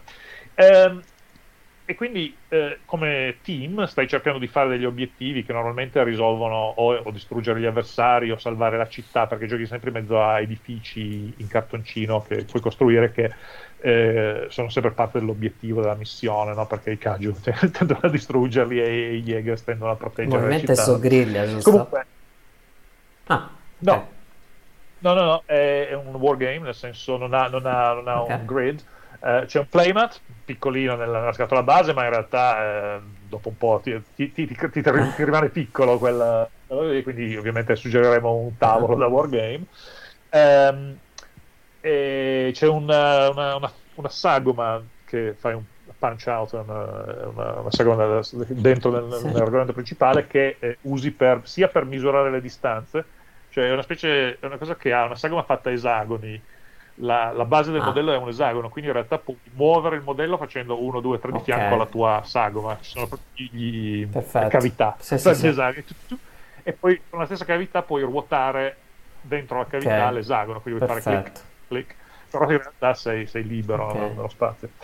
E, ehm, la cosa carina secondo me lì è che ehm, quando cioè, tu pianifichi l'azione dei, person- dei, dei, dei, tuoi modelli mettendo la carta che dici oh, questo turno faccio questo, la metti giù. No? Tutti mettono giù le carte dei, vari modelli, poi si rivelano tutte al tempo stesso, così okay. vedi cosa fanno tutti gli altri, poi in ordine random di attivazione, attivi, muovi, eccetera, fai la tua cosa che hai pianificato prima. E la cosa interessante è che quando prendi danno, per esempio io ti faccio il Kaiju ti attacca, ti fa un certo numero di danni, eh, se non hai un attacco che ha delle regole speciali, eccetera, eh, tu hai le tue 6 carte o 5 carte in mano e per farti il danno io prendo una delle tue carte a caso, perché tu la stai tenendo così, quindi sì. ti prendo una delle carte a caso e la estraggo e la giro e dico adesso invece perché ogni carta ha l'effetto del danno quindi perdi il cannone al plasma e ti dice esplosione delle munizioni del sistema di rifornimento del plasma ah, danno addizionale. Quindi in realtà perdi un'azione perché il tuo cannone al plasma ti è stato strappato dal cambio quindi non ce l'hai più e ti fa il danno interno e prendi quella carta lì la metti sotto certo. la tua scheda del, del personaggio come, come, danno e quando hai un certo numero di schede sotto di quando hai perso 2, 3, 4 azioni dipende da quanti punti ferita hai poi certo. si distruggi I, i kaiju sono più resistenti possono essere uccisi solo in quel modo facendogli tanto danno invece i, i Jägers hanno il problema che se la carta che peschi è quella del, dei piloti nel senso che il Kaiju è dato un pugno nel, nella cabina di pilotaggio e quindi i, i, i Jäger possono morire in un colpo solo, i Kaiju è più difficile. Ci sono i danni super critici, sei proprio un il classico 6 più 6 più 6 più 6, eccetera. Però è, è, molto difficile uccidere un Kaiju in un colpo solo, mentre i Jäger hanno quella debolezza lì, i ah. piloti. Um, No, mi, mi, mi hai già convinto, adesso mi, to- mi toccherà comprarla. Cioè, dai, uh, uh, ah, certo, Cosmic Games. Cosmic Games, mm. sì, sì, sì, eh, eh. sì. Vabbè, comunque, adesso con la seconda edizione ci sarà, con la seconda ondata ci saranno parecchi modelli in più. Mm, facciamo parecchi soprattutto modelli basati sul primo film, che a mio parere ah, è molto beh, meglio sì, del secondo film. Ma, ma, ma molto meglio. ma molto. eh, sì. Non so se hai visto la serie uscita su Netflix, no. appena, usci- appena uscita adesso. Serie te- l'ha fatto un anime. una serie addirittura. Allora, ah. oh, invece, mi aspettavo, ero, avevo paura, non sarà. Ah. No, non avendo Netflix non, non l'ho guardata, però interessante. Okay. Però, sì, no, comunque, Quali altri progetti eh, quindi? quindi... Ah, abbiamo fatto tanta roba, abbiamo fatto Hunger Games, abbiamo fatto Highlander, eh, perché di nuovo passione per i Queen, è una cosa che io so da sempre. Gioco da tavolo? Eh, è un gioco di carte okay. con miniature quindi un board game sostanzialmente, uh-huh. carte miniature. Eh, si tendiamo a fare con miniature quando è possibile, abbiamo fatto giochi di Terminator, abbiamo fatto eh, ovviamente My Little Pony, di Labyrinth e Dark Crystal anche abbiamo fatto parecchia roba. La cosa più recente è stato questo gioco di ruolo su Labyrinth che è tutto in un libro. tutto in un libro unico, che è un libro un po' speciale, è un libro magico, nel senso che dentro al libro ci sono, c'è una c'è una cavità e ci sono i dadi. Ah. Hai l'ubietto, ah, il pozzo come nel, come nel, nel film. eh sì, è comunque un, um, è un gioco di ruolo semplice. Eh, per principianti, nel senso che non devi essere un esperto di giochi di ruolo per giocarci. Molto divertente, buffo ovviamente, di nuovo, non si prende seriamente. Quindi eh, altri progetti che stiamo lavorando, eh, dunque stiamo facendo altri progetti con la Hanson, con la Jim Henson Company che devo dire sono fantastici da lavorarci insieme. Non so se hai visto di nuovo su Netflix c'è Dark Crystal, Age of Resistance, che hanno fatto una serie nuova di recente, per continuare la storia del Dark Crystal. E stiamo facendo un gioco di ruolo okay. per quello. E stiamo facendo altri giochi Hanson, stiamo facendo la seconda data di Pacific Rim. Sì, insomma, tanta roba. buono, buono, ottimo. Oltre, come sempre, appunto, a giochi per altre ditte, come per la Mantic, eh, per Draco uh-huh. Studios, per la Warlord. Ok, quindi diciamo sicuramente rivedremo il tuo nome o comunque della River Horse su altri manuali Wargame nel, nel prossimo futuro.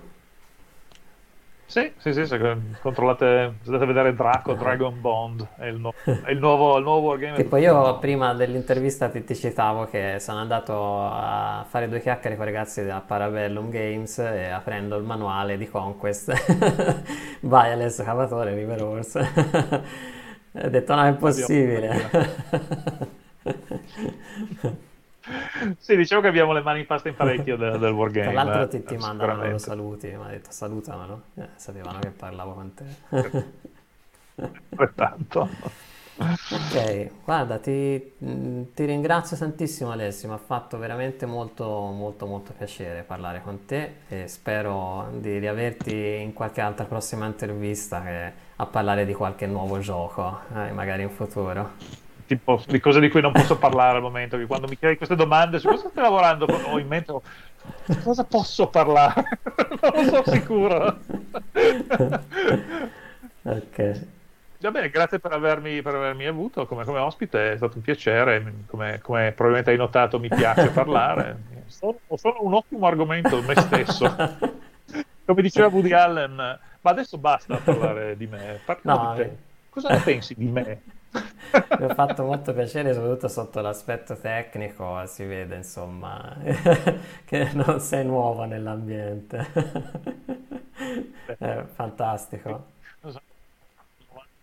25 anni a fare regolamenti. Sì. Bene, grazie a tutti quelli che ci hanno seguito fino a questo momento, un, un saluto e al prossimo episodio. Grazie Alessio ancora. Grazie a te.